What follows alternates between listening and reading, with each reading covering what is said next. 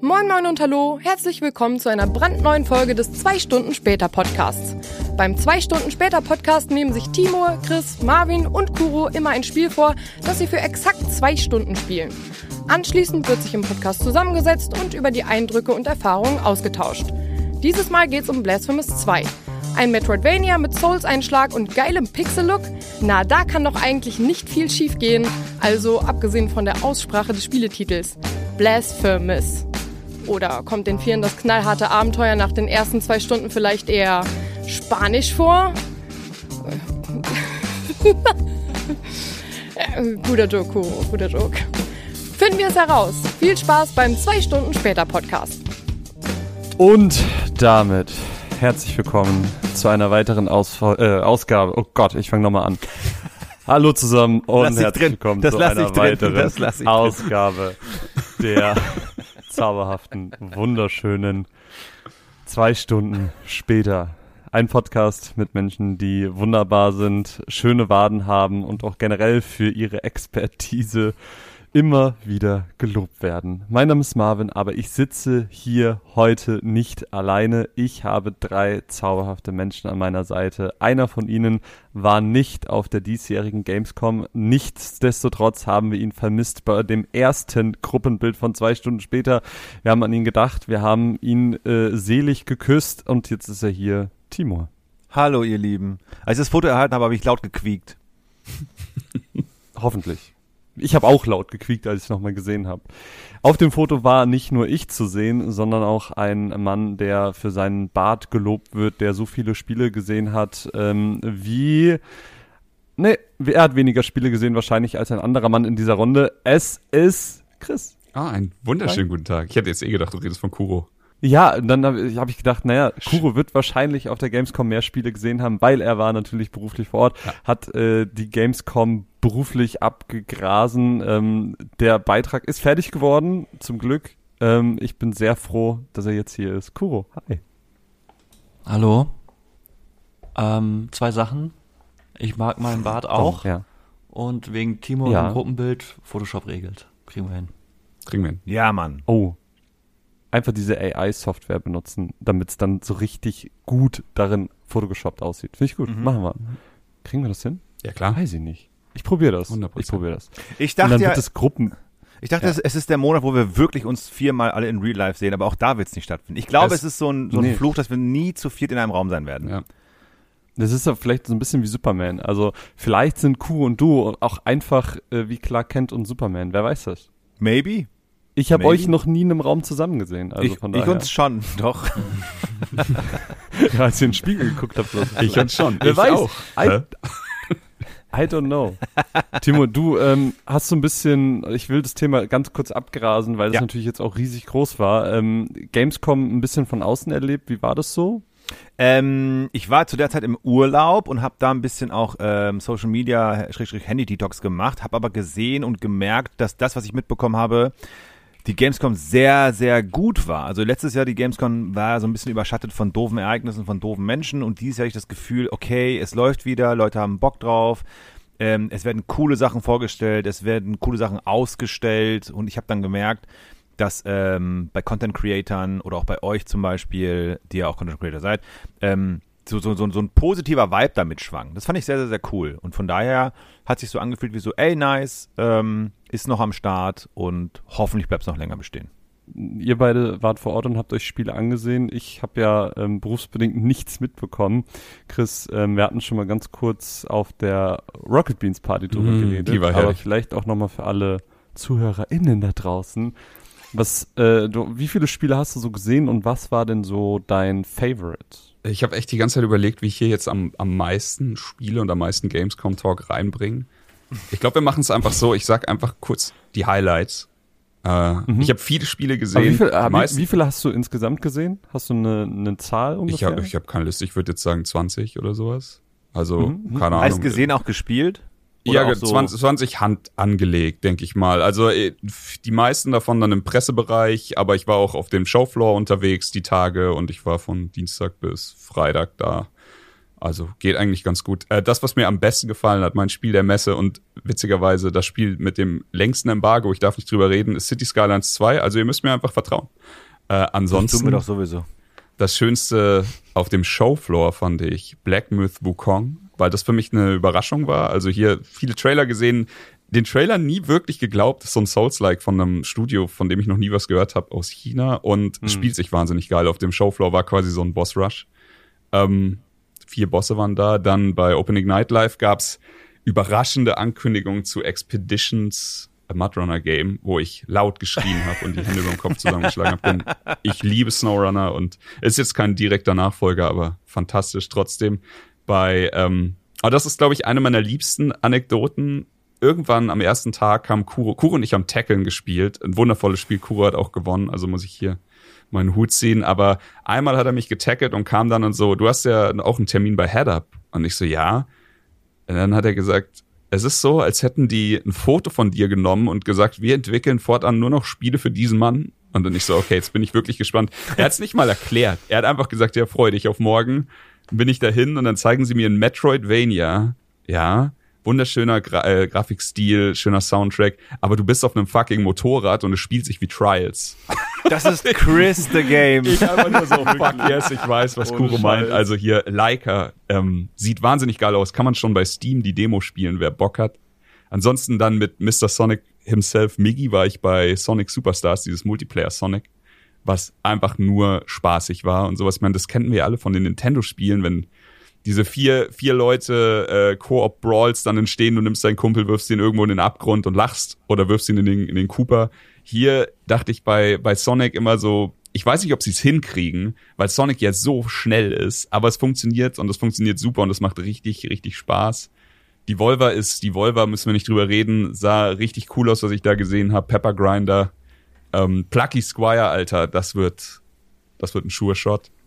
Und ansonsten auch endlich anspielbar gesehen, ähm, Ara, also dieses, ich sag mal, gemein würde man sagen, der Sith-Klon, aber es ist irgendwie ein bisschen mehr und je mehr ich davon gesehen habe, und ich hatte da auch einen schönen Dev-Talk am Fanfest, ähm, das sieht richtig, richtig gut aus und ich habe voll Bock drauf. Also Sith ist ja schon Liebe, aber da ist jetzt ein Entwickler von Civ fünf dabei und der ist, entwickelt sich jetzt eben ein bisschen in eine andere Richtung, ah. wie Civ sechs eben. Und ah, okay. ein paar Mal fühlt man sich zu Hause, aber es ist super viel dabei, wo man sagt, okay, das ist interessant, da habe ich Bock drauf. Also richtig, richtig cool.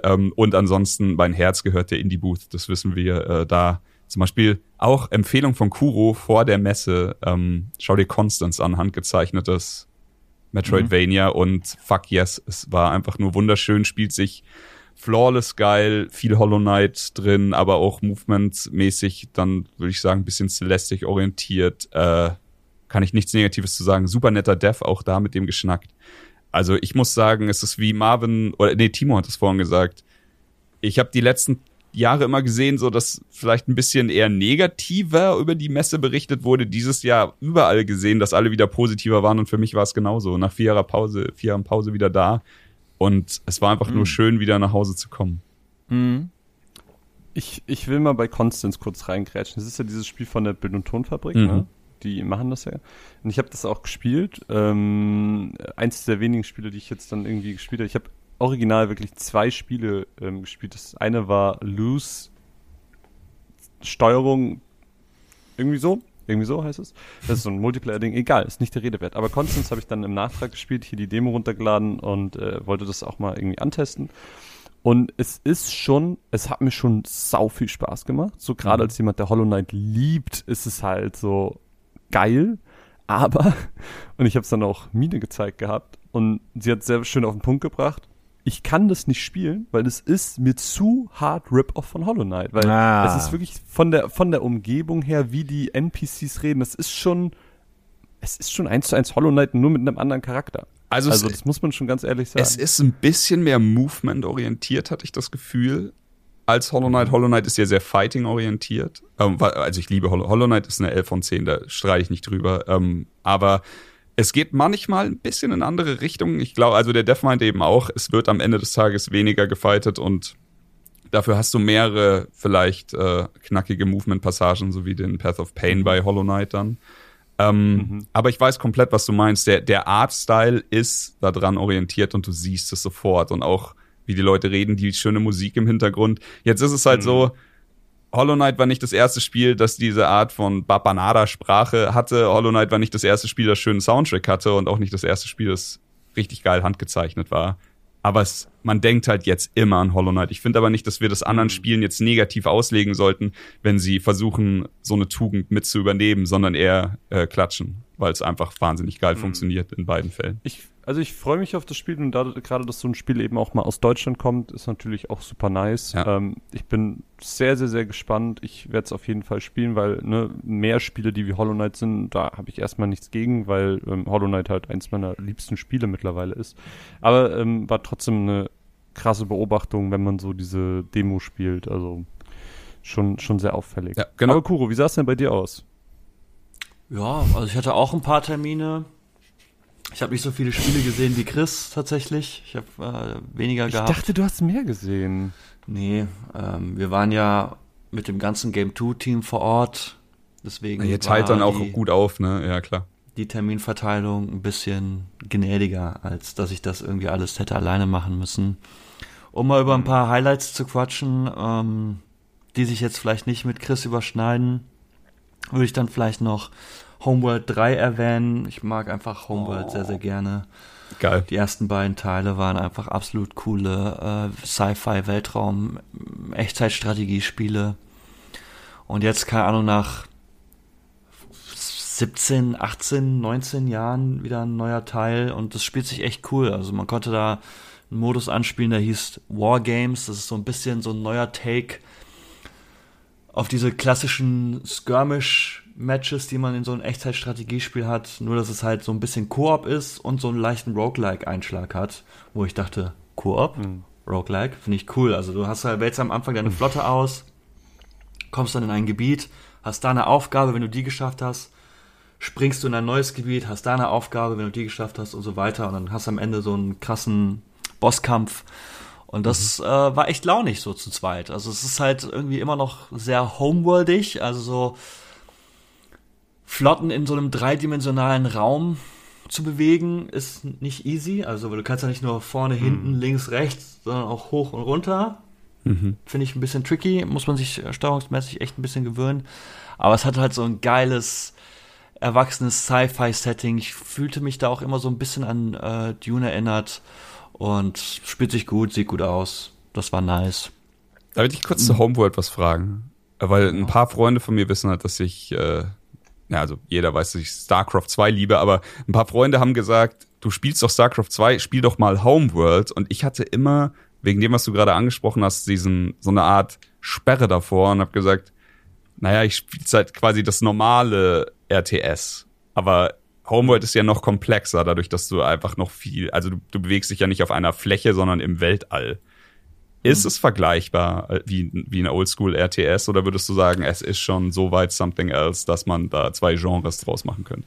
Ich würde schon sagen, dass das ein bisschen was anderes ist, weil, und das ist, glaube ich, auch ein primärer Unterschied, ist es bei StarCraft natürlich auch wichtig, wie du deine Basis baust, ne?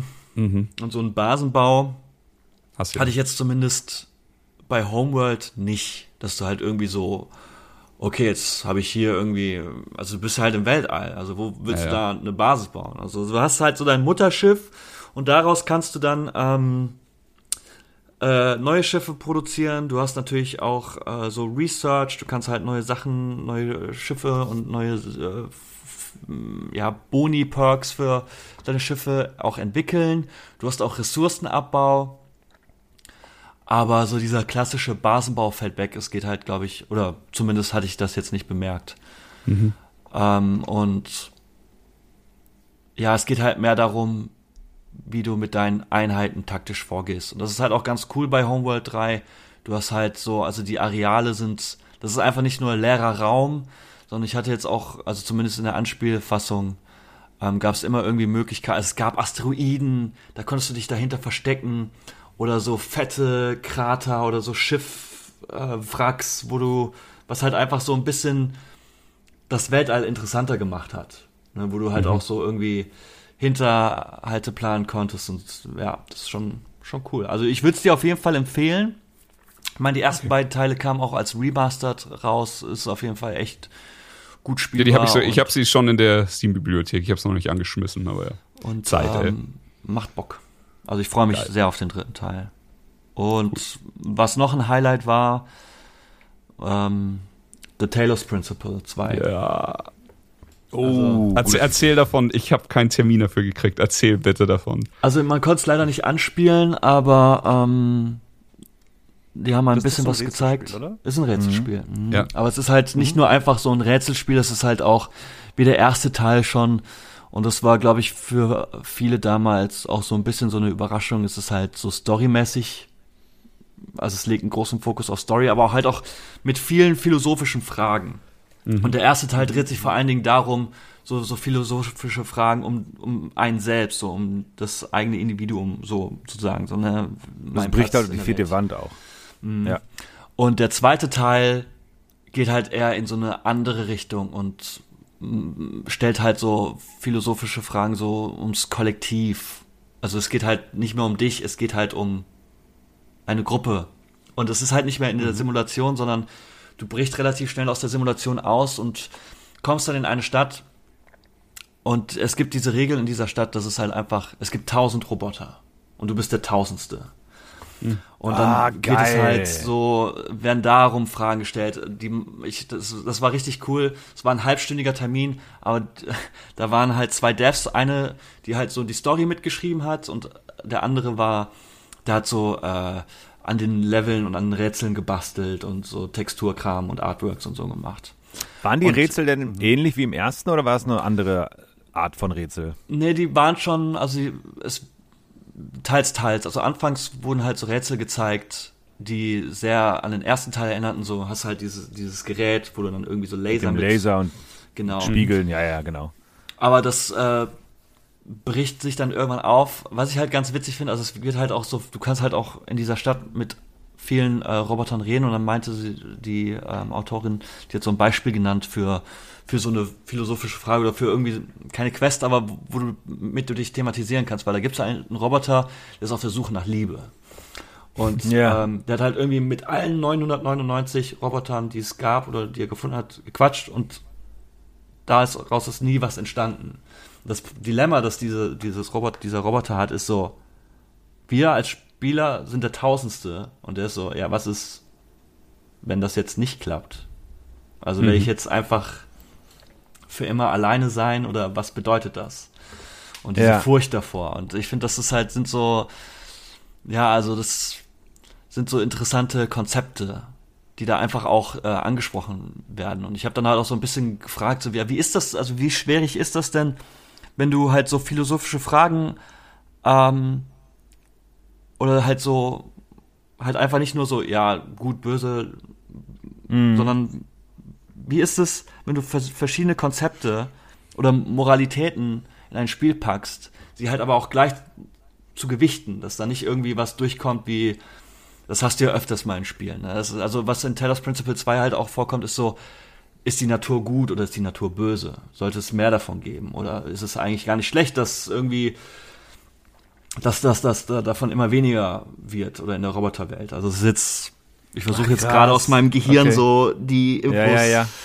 Das, ähm, und dann halt so, ja, die saßen halt mit dem Autorenteam und haben sich auch stellenweise einfach heftigst gestritten und diskutiert und auseinandergesetzt. Und es gibt halt, es wird halt einfach... Ja, es wird, du wirst mit vielen, kannst dich auseinandersetzen, mit vielen Sichtweisen und Perspektiven, die aber für das Ende auch relevant sind. Also es wird verschiedene Enden geben, Krass. aber es wird kein klassisches gutes Ende geben, es wird kein böses Ende geben, denn alles, was da irgendwie passiert, ist halt irgendwie auch vertretbar oder ist etwas, wo man sagen könnte, ja, das ist plausibel. Mhm. Um jetzt, und das war halt einfach super Spaß gemacht, mit denen darüber zu reden. Also ähm, halt auch, wie designt man ein gutes Rätsel so. Ne? Ja. Also das. Das, ey, genau das ist es. Rätselspiel, es sieht, sieht so billig aus, oder was heißt billig, aber sieht so aus wie so, jo gut, ist ein Rätselgame, aber das erstmal zu entwickeln halt. Und ja. es gibt ja schon fünfhundert Millionen Rätsel und da nochmal eins Neues zu entwickeln, wo dann halt der Konsument oder die Konsumentin nicht sofort auf den Lösungsweg kommt. Shoutout ähm, Portal. Ja, Portal, Portal The Witness, ey. Nachdem es oh, The, The Witness, Witness geben wird, ein mhm. zweites, oder wahrscheinlich nicht, äh, ist tatsächlich Talos Principle zwei für mich ganz oben auf dieser Rätselliste. Ich liebe diese Spiele, wo man dann ein bisschen über sich selbst hinauswächst und irgendwann dann so ein super schweres Rätsel knackt, an dem man ein, zwei Stunden sitzt und sagt, ich habe mhm. richtig, richtig Bock drauf. Und mhm. ja, Por- Portal, The Witness und Baba's You würde ich jetzt mal als äh, meine Top oh, drei ins Rennen Baba schicken. Baba's You. Aber Scheiße. Ey, ich habe richtig, richtig zu Bock dumm für auf. Spiele. Nee, bist du nicht. Aber ja, man muss sich dafür halt Zeit Safe. nehmen. Es ist, ey, bei The Witness jetzt zum Beispiel, so, so ein Pattern bei The Witness zu lernen oder sowas, ist halt im Endeffekt genau dasselbe wie ein Boss in einem Souls-like From. oder sowas. Ja. Weil, weil du halt einfach, du, du musst wirklich auf Kleinigkeiten achten, du musst Trial and Errorn und dann irgendwann kommst du mhm. durch. Und wenn du es einmal geschafft hast, dann ist es beim zweiten Mal halt super einfach. Aber ich liebe Spiele, also Rätselspiele als Gattung wahrscheinlich viel zu oft weggelächelt oder weggewischt oder so, ist für mich aber mhm. ein riesengroßes Ding.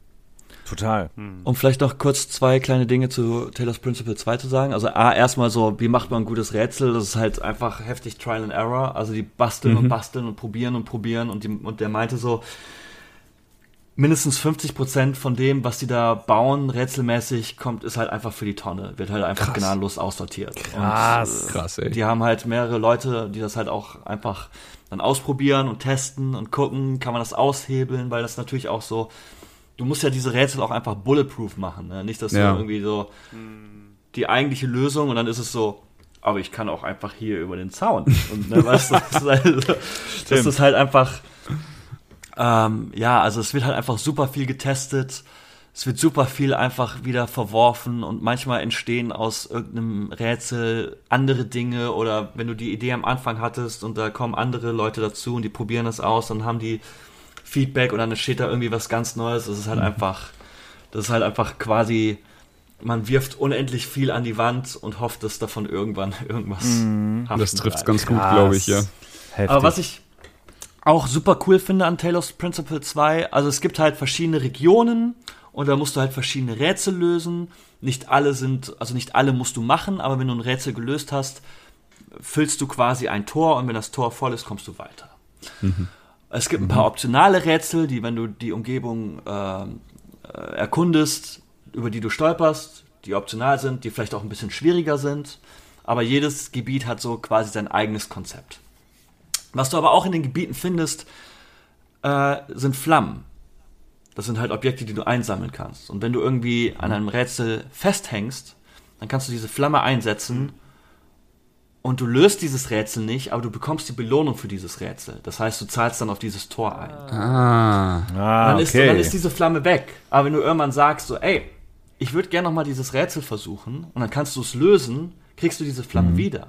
Geil. Das finde ich, ist so eine absolut geniale Idee, ja. weil es gibt halt die Gefahr, dass du in eine Sackgasse landest, ist deutlich kleiner, weil mhm. wie oft hat man irgendwie ein Rätselspiel gespielt und du bist in diesem Rätsel und klar, du könntest in dem Fall vielleicht ein anderes Rätsel probieren, aber vielleicht ist es noch schwerer, aber du musst dieses Rätsel schaffen, du schaffst es nicht und du kommst nicht weiter. Und wenn du dieses Item mhm. hast, davon gibt es, glaube ich, pro Gebiet zwei, die kannst du auch stacken, wenn du in mehreren Gebieten bist, glaube ich, wenn ich mich richtig erinnere, mhm. vielleicht auch nicht. Ähm, aber wenn du das, wenn du da sagst, so, ey, ich komme absolut nicht weiter, aber ich brauche halt einfach, ich brauche halt dieses Ergebnis davon, um weiterzukommen, dann kannst du es halt einfach einsetzen. Du löst dieses Rätsel nicht, aber du bekommst die Belohnung und wenn du irgendwann sagst, mhm. ey, ich probier's nochmal, weil ich halt irgendwie vielleicht, weil ich jetzt gepeilt habe, wie es funktioniert, mhm. dann kannst du es machen, kriegst dann dadurch diese Flamme wieder und kannst es dann später nochmal einsetzen. Ich liebe den Aspekt von dem Zurückholen, weil du sonst würdest du dir die Flammen hier nur aufheben bis hinten raus, weil du weißt, hinten kommen die schwierigen Rätsel, da brauche ich die Flammen. Und so kannst du einfach sagen, so, okay, jetzt bin ich an einer neuen Wand und die Wand ist viel härter als die, ich versuche jetzt die andere nochmal und dann holst du dir die Flamme zurück. Ist gut. Ja, also es ist halt einfach, also es ist halt, finde ich, ein, ein geiler Kniff, um halt Frust zu vermeiden. Und das finde mhm. ich ist einfach, finde ich gut. Ja. ja. So wie bei Baldur's Gate, wo ich einfach feststecke und Kuro will mir nicht helfen, wie ich weiterkomme. Und deswegen werde ich immer in diesem Bereich festhängen und ich werde dieses Spiel niemals beenden und droppen, obwohl es eigentlich ein cooles Spiel ist. Aber das ist ein ganz anderes Thema. Ja, wir aber können dieses Thema ruhig grund- grundsätzlich mal öffnen. Weil es ist ja nicht so, dass dieses Spiel dir fünfhundert Millionen Möglichkeiten gibt, Sachen zu erledigen und fünfhundert Millionen Möglichkeiten gibt, auch über einen anderen Weg, wink, an das Ziel zu kommen. Ja, aber das versuche ich ja. Das habe ich ja. Ich habe jeder Weg, den ich gehe, jeder Weg, überall komme ich an ein Dead End und das, ich, ich hänge fest und ich brauche einfach Sensei Kuros Hilfe, aber er verweigert sie mir. Ich schicke Sprachnachrichten, die nicht zehn Minuten lang sind und er ignoriert sie, Ey, du weil sie du, weißt du, was du mir gesagt hast? Sind. Ich bin hier bei den Pilzen und bei den Goblins und ich komme nicht weiter und ich so, wo nee, das hab ich, ist das? Das hab, Das, äh, Entschuldigung, das habe ich in der großen Gruppe geschrieben, weil Chris gesagt hat, hier, äh, keine Spoiler. Dir habe ich aber in der Direktnachricht... Hier wahrscheinlich auch. Ja, und ich habe diese Direktnachricht gehört. Auch sagen, und ich höre diese Nachricht und bin so... Würde. Hä? Wo ist der? Und dann habe ich ja nochmal vorsichtig ich, nachgefragt, so, also du, also dieses, du kommst aus diesem Ding und bist, bist du da? Und es mhm. ist so, ich verstehe es nicht. Weil selbst wenn du Wie da nicht weiterkommst, du, du kannst einen ganz anderen Weg nehmen... Und einfach eine komplett andere Route einschlagen und kommst an ein Ziel. Und den, mu- den musst du mir erklären. Nee, das, das, hat, das ja muss ich mir nicht erklären. Aber das, das kann dir der, der, der, der Bärendruide erklären, den du gerettet hast. Der dir das auch schon mindestens zweimal gesagt hat. Wieso ist der abgehauen? Der ist, zurück, der ist zurück in sein Dorf und ich will, dass er mir dankt. Und ich will. Dann geh doch einfach zurück, ins Dorf. Ich komme ja, das ist ja mein Problem, ich komme da nicht raus. Marvin, es gibt diese Steine mit diesen, mit diesen Symbolen und dann kannst du hingehen und dann kannst du einfach, wohin du willst, Fast reisen. Travel. Aber, aber das geht doch nur in dem jeweiligen Areal. Nein, du kannst reisen, also wenn, wohin wenn, du willst. Okay, da, da reden wir nochmal drüber. Okay, das lassen wir aber, jetzt einfach mal so Aber stehen. Ganz kurz, wie viele Stunden hast ja. du drin, Marvin? Wie viele Stunden bist du drin? Äh, warte, ich hab Steam offen, ich kann's nachgucken. Äh, Baldur's Gate, äh, zweiundzwanzig Komma sechs Stunden Spielzeit. Und ich glaube, okay. Du bist tatsächlich möglicherweise weiter als ich mit meinen sechzig Stunden. Ja, aber das hatten wir ja schon, als ich, als ich, okay, Kontext für alle ZuhörerInnen, es gab den Moment, wo ich Kuro eine Sprache geschickt habe und die war so zwei Minuten lang, wo ich so erzählt habe, wo, was ich so gerade gemacht habe und wo ich bin und er war so, ja sorry, ich musste nach dreißig Sekunden ausmachen, weil du schon Sachen gesagt hast, die habe ich noch gar nicht gesehen. Geil, geil. Plus, ja. höre ich mir auch zwei Minuten Sprachnachrichten zu Baldur's Gate eigentlich nicht an. Also mindestens Ja, deswegen war die nächste dann auch neun Minuten, ja, also das, das ist da schon, muss ich mich improven. Das ist schon... Aber ich finde es so geil bei Baldur's Gate, dass du wieder dieses, die, du hast wieder diesen, diesen äh, Elden Ring und Zelda-Effekt, dass du halt ähm, jeder sieht alle was anderes. Ja. Alle äh, haben Time of, of, of their life, aber alle haben irgendwie so einen ganz anderen. Das war auch so geil, als ich zu Kuro gesagt habe, ey Kuro, ist bei dir schon, ähm, wie heißt der gute Mann? Dale? Gale. Habe ich immer noch nicht gesehen. Gale. Gale. Genau, ist bei dir Gale gestorben. Du bist so, warte What? mal, wer ist Gale? Hä? Warte mal, wo ist Gale? Ich bin so, was? Und unser, du, unser gemeinsamer Freund Jens hat auch keinen Gale. Und ich habe gesagt, ich so, und dann meinte er auch so, ja, Kuro hat auch gesagt, ich so, ey, ihr beide wart einfach an einer Stelle sehr vorsichtig. Und ja, ich, ich weiß auch, mittlerweile, so. kann, mittlerweile kann ich mir auch denken, was du meinst. Aber es ist so oh, geil. Ja, es ist so, ich sehe, ich hab's halt gesehen und dachte mir, ja, also das ist doch, weißt du, es ist wie bei, keine Ahnung, Alien oder Prometheus, mhm. weißt du, wenn du diese, in, diese, in, dieser, in dieser Höhle bist, mhm. mit diesen ganzen Eiern, mhm. die sich öffnen, da bin ich doch nicht so, ja, da stecke ich meinen Finger rein. Mach ich nicht. Ah, aber schnell das speichern. Die Stelle. Schnell speichern und dann Trial and Error und dann wieder laden. Ah, das nennt nee, man, nee. Das, ich mach, das hat einen ich, Begriff, ne? Finde ich, also, finde ich absolut legitim, aber ich spiele Baldur's Gate so, dass ich sage, wenn ich eine Entscheidung getroffen habe, in meinem Kopf mhm. oder in dem Spiel, hm. dann behalte ich die bei. Ich aber auch. Und wenn es dazu ja. führt, dass ich, ähm, dass das zum Beispiel zu einem Kampf kommt, der halt einfach sehr, sehr schwer ist. Ja, same. Und ich sterbe. Ist das so? Und ich dann eigentlich theoretisch sagen könnte, ich könnte es vermeiden, indem ich eine andere Antwort oder and- mich anders verhalte. Mache ich nicht. Ich habe mich für Find diese... Ich gut. Finde ich auch. Mach, dieses Verhalten genau. entschieden. Das mache ich auch. Ich mache immer nur, ich muss da durch. Ich mache immer nur dieses, dieses Neuladen, wenn zum Beispiel, ich wollte dran vorbeischleichen, aber habe vergessen, dass alle schleichen, sondern nur mein Charakter schleicht und dann der eine hat Alarm ausgelöst. Da bin ich so, nee, warte, okay. alle sollten schleichen. Das mache ich. Also, also ich spiele so sehr Pen and Paper-esque, dass ich, dass ich dann weiß, was möglich wäre. Trottelige Sachen lad mal neu, aber äh, ja. wenn ich jetzt einen Würfelwurf verkacke, dann spielen wir weiter. Genau, genau, genau, weil sonst ist es ja witzlos. Ja, ja. natürlich. Ich hätte auch das nichts stimmt. anderes erwartet bei dir, Kuro, und ich glaube, ich werde in meinem Playthrough, ich habe heute Spiel äh, installiert und uh. nach der Folge werde ich es anschmeißen und ich werde das, uh. ich denke, ich werde die, die Kuro-Regeln, nach der Folge werde ich auch. Die Kuro-Regeln werde ich, will ich befolgen. Nur eine Sache, ich will nur eine oh. Sache fragen, wie ist das denn mit dem Multiplayer?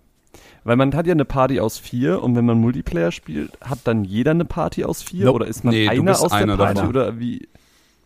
Ah. Das kann, und seit dem neuesten auch Patch ist es, glaube ich, auch möglich, also vorher war es so, also wenn du, wenn wir eine gemeinsame Session starten, könnten mhm. wir alle vier unsere eigenen Charaktere basteln. Mhm. Aber der Host kann ohne uns theoretisch weiterspielen. Und mhm. ich glaube, vor dem zweiten Patch, der jetzt diese Woche kam, war es so, dass der dann auch mit diesen Charakteren leben musste. Mhm. Und ich glaube, jetzt kannst du auch dann diese Charaktere... Ah, cool. Es gibt ein sehr, ah, okay. sehr geiles Video, ich weiß nicht, es ist, glaube ich, sehr bekannt auch, da sind halt, die spielen zu viert und alle sind halt ähm, naked... Äh, Dwarfs, also das sind alles Zwerge, die viel zu bulky sind und die rennen dadurch mit so einer geilen Funny-Musik. Und das Erste, was die machen, ist den ersten N P C, den du als Partymitglied kriegen kannst, no Spoiler hier, nehmen die einfach und werfen die weg. Mit so einer Funny-Musik drin. Und dann bla bla died. Und du bist so, okay, du kannst wirklich einen Party-Member, welcher auf dem Cover drauf ist, wegwerfen. Also von daher, du kannst wirklich, aber ich kann mir, ich stelle es mir sehr anstrengend und langwierig vor, wenn, das, wenn jeder einen Charakter hat, aber ich glaube, es ist halt auch sehr voll fun. Du fun, spielst fun, es fun. halt dann eher, äh, du spielst es halt dann, glaube ich, eher als Marathon, also als der Weg ist das Ziel. Ja, du, du wirst voll. eventuell nicht das Ende sehen. Es ist dann wirklich Pen and Paper, jeder Genau, ah. Je, jedes Mal zusammensitzen ist ein eigenes Abenteuer und das ist dann schon die Belohnung. Also du und das ist die nicht. Belohnung, dass du einfach so funny ja. Stuff machst dadurch, klar.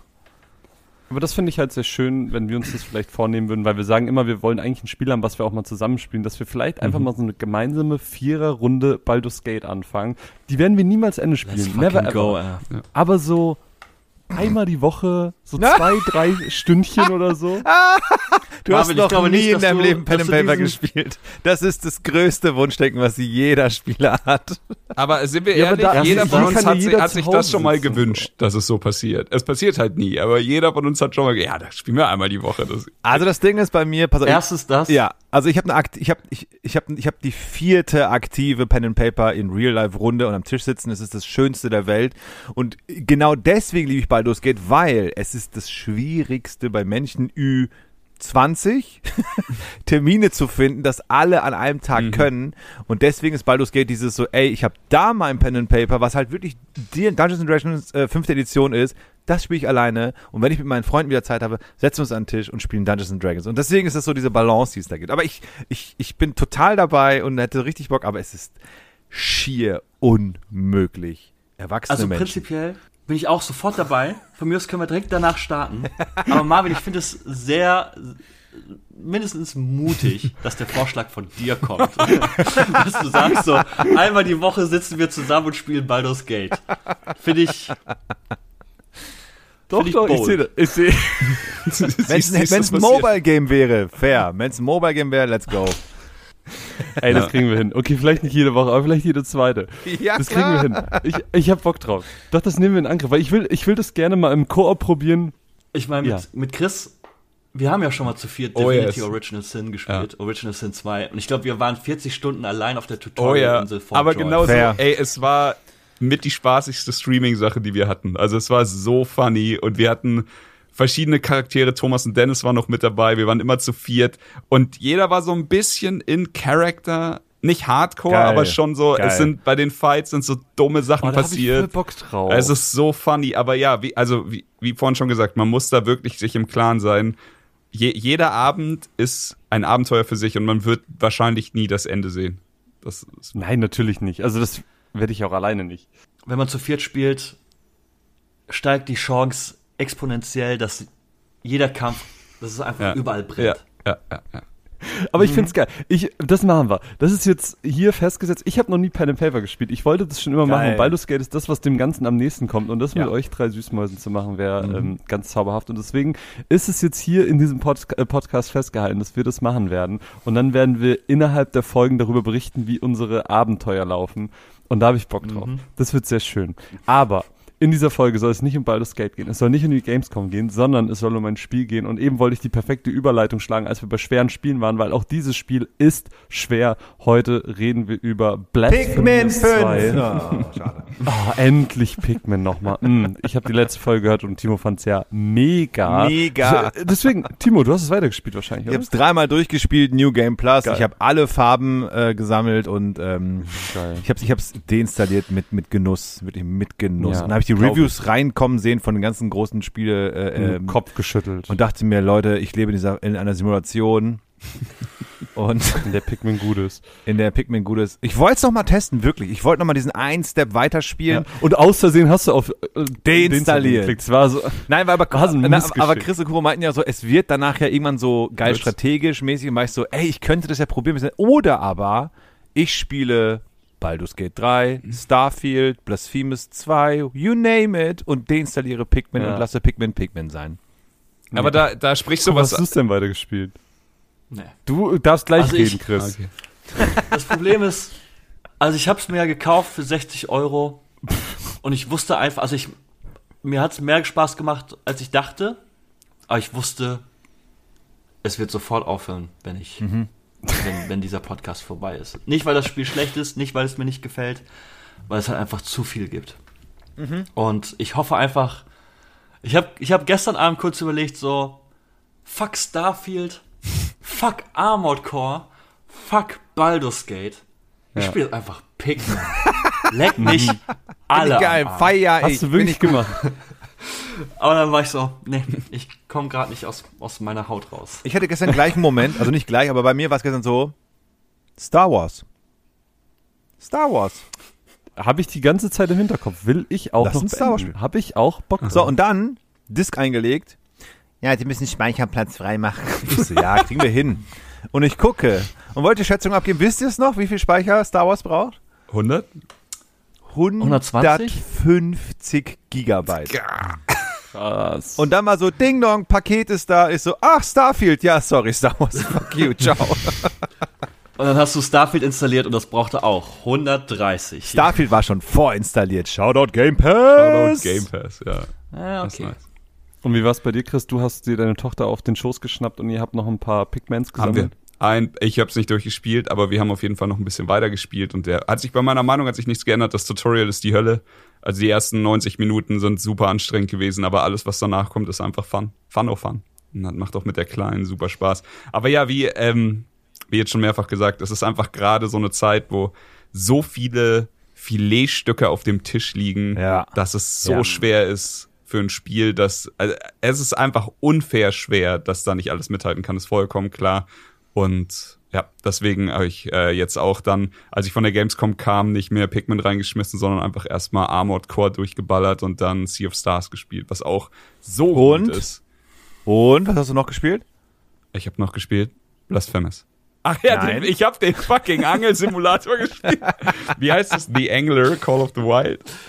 Ja, ja habe ich auch gespielt, weil man kann es Koop spielen und meine Frau hat gesagt, ich will angeln. Und das ist auch im Game.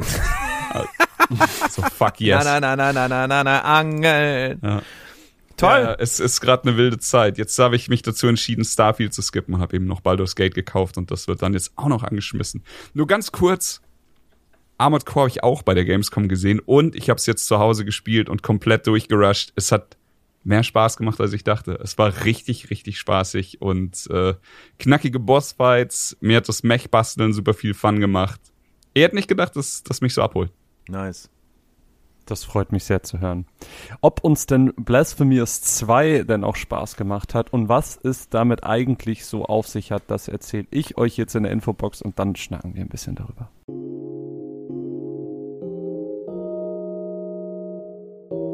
Blasphemous zwei, entwickelt vom renommierten Studio The Game Kitchen und veröffentlicht von Team siebzehn, ist der heiß ersehnte Nachfolger des Kult-Hits Blasphemous. Das Team hat sich wieder ins düstere Königreich Custodia gewagt, um erneut in eine beklemmende Welt religiöser Fanatiker und grotesker Kreaturen uns zu entführen.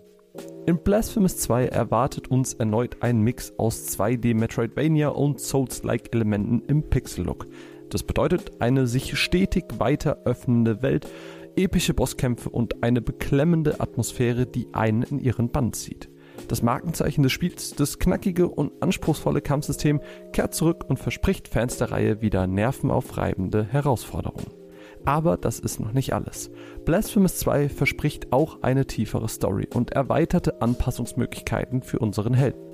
Erkunde neue Gebiete, stolper über versteckte Geheimnisse und taucht tiefer ein in die düstere Welt von Custodia. Laut Producer David Arosa wollte man mit dem Sequel noch weiter an das klassische Metroidvania-Genre rücken. Ob es dem Entwicklerteam gelungen ist, finden wir jetzt gemeinsam raus. möge euer Schwert immer scharf und euer Wille immer gestillt sein.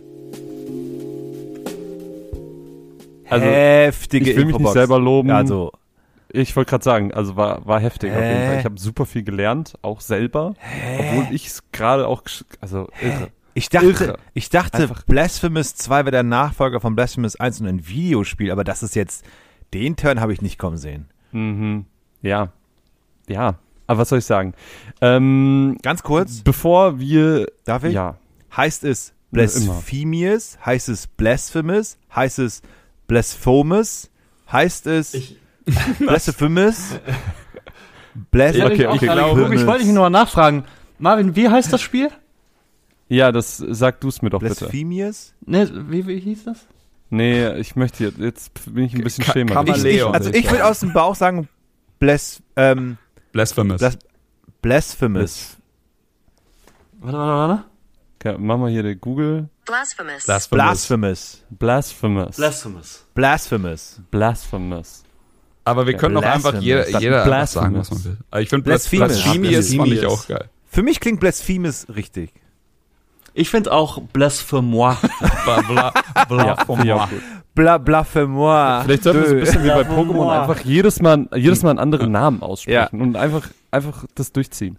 Der Fuchs. Aber bevor wir jetzt darüber sprechen, lieber Chris, deine Stimme ist so schön. Ich würde dich ganz gerne kurz ähm, reden hören und, und erzähl uns doch mal ganz kurz, worum geht's denn in diesem Spiel? Über was kannst du so ein bisschen in welchem Spiel? Den groben Rahmen zusammenfassen von ähm, Blasphemous. Also wir haben ja quasi jetzt alle wichtigen Infos schon aus der Infobox, aber man kann sagen, Bla- Blasphemous äh, ist auf jeden Fall ein, ein solider, stabiler, blutiger, wunderschöner Indie-Titel. Metroidvania ist ja, ich, schwer. Ich meine so Sto- wirklich Story. Also ey, storytechnisch ga, äh, die, äh, das Genre. Bist du irre? Krass, die, die, die, keine Ahnung. Ey, die Story. Nein, die, ich hab, niemand kennt die Story. Ich, ich erzähl mal ganz kurz, wie mein Start mit Blasphemous zwei war, okay? Ich habe drauf gedrückt, ja. Let's go. Ich hatte Ultrawide-Screen-Support an, also, also einfach Fullscreen auf meinem mhm. Ultrawide-Screen und es kommt wunderschönes Intro Weird Flex. Mit spanischem Sound. Und ja, ich denke mir ja, so, ja. okay, also es ist anscheinend, es ist ja super unwichtig, dass ich jetzt mitkriege, worüber die Person redet, denn ich habe nur spanischen Sound und keine Untertitel. Und dann denke ich auch so irgendwann so, der Bildausschnitt ist so weird. Und so, okay, weiter, weiter. Und so nach, nach zwei, drei Minuten ist der Untertitel irgendwann zweizeilig und ich sehe so eine angeschnittene Reihe Text. Und dann bin ich aber nicht so, well...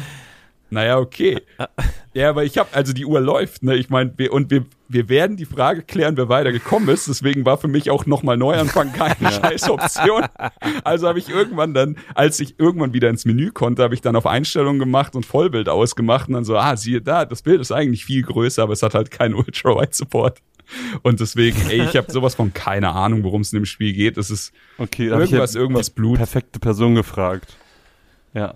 Wer, ich mein, Hände hoch, ja wer, wer, kann denn, wer kann denn was zur Story sagen? Ganz ehrlich, herrlich, ehrlich. Nee, da, ja, oh, okay, Kuro ist der Einzige, weil ich habe auch keine Ahnung. Mm-mm. Hau raus. Also es geht um Buße. Ja. Mhm. Es geht um eine Stadt, mhm. die von Säulen getragen wird. Ja. Und es knüpft direkt an der letzten Erweiterung vom ersten Teil an. Oh, Dankeschön. Und wenn man, Danke, dass du uns äh, erleuchtet hast. Wenn man ja. große Bösewichte kaputt schlägt, dann, mhm. dann wird die Stadt gesenkt. Oh, weil man ja. möchte dahin. Da du willst da hoch. Ja.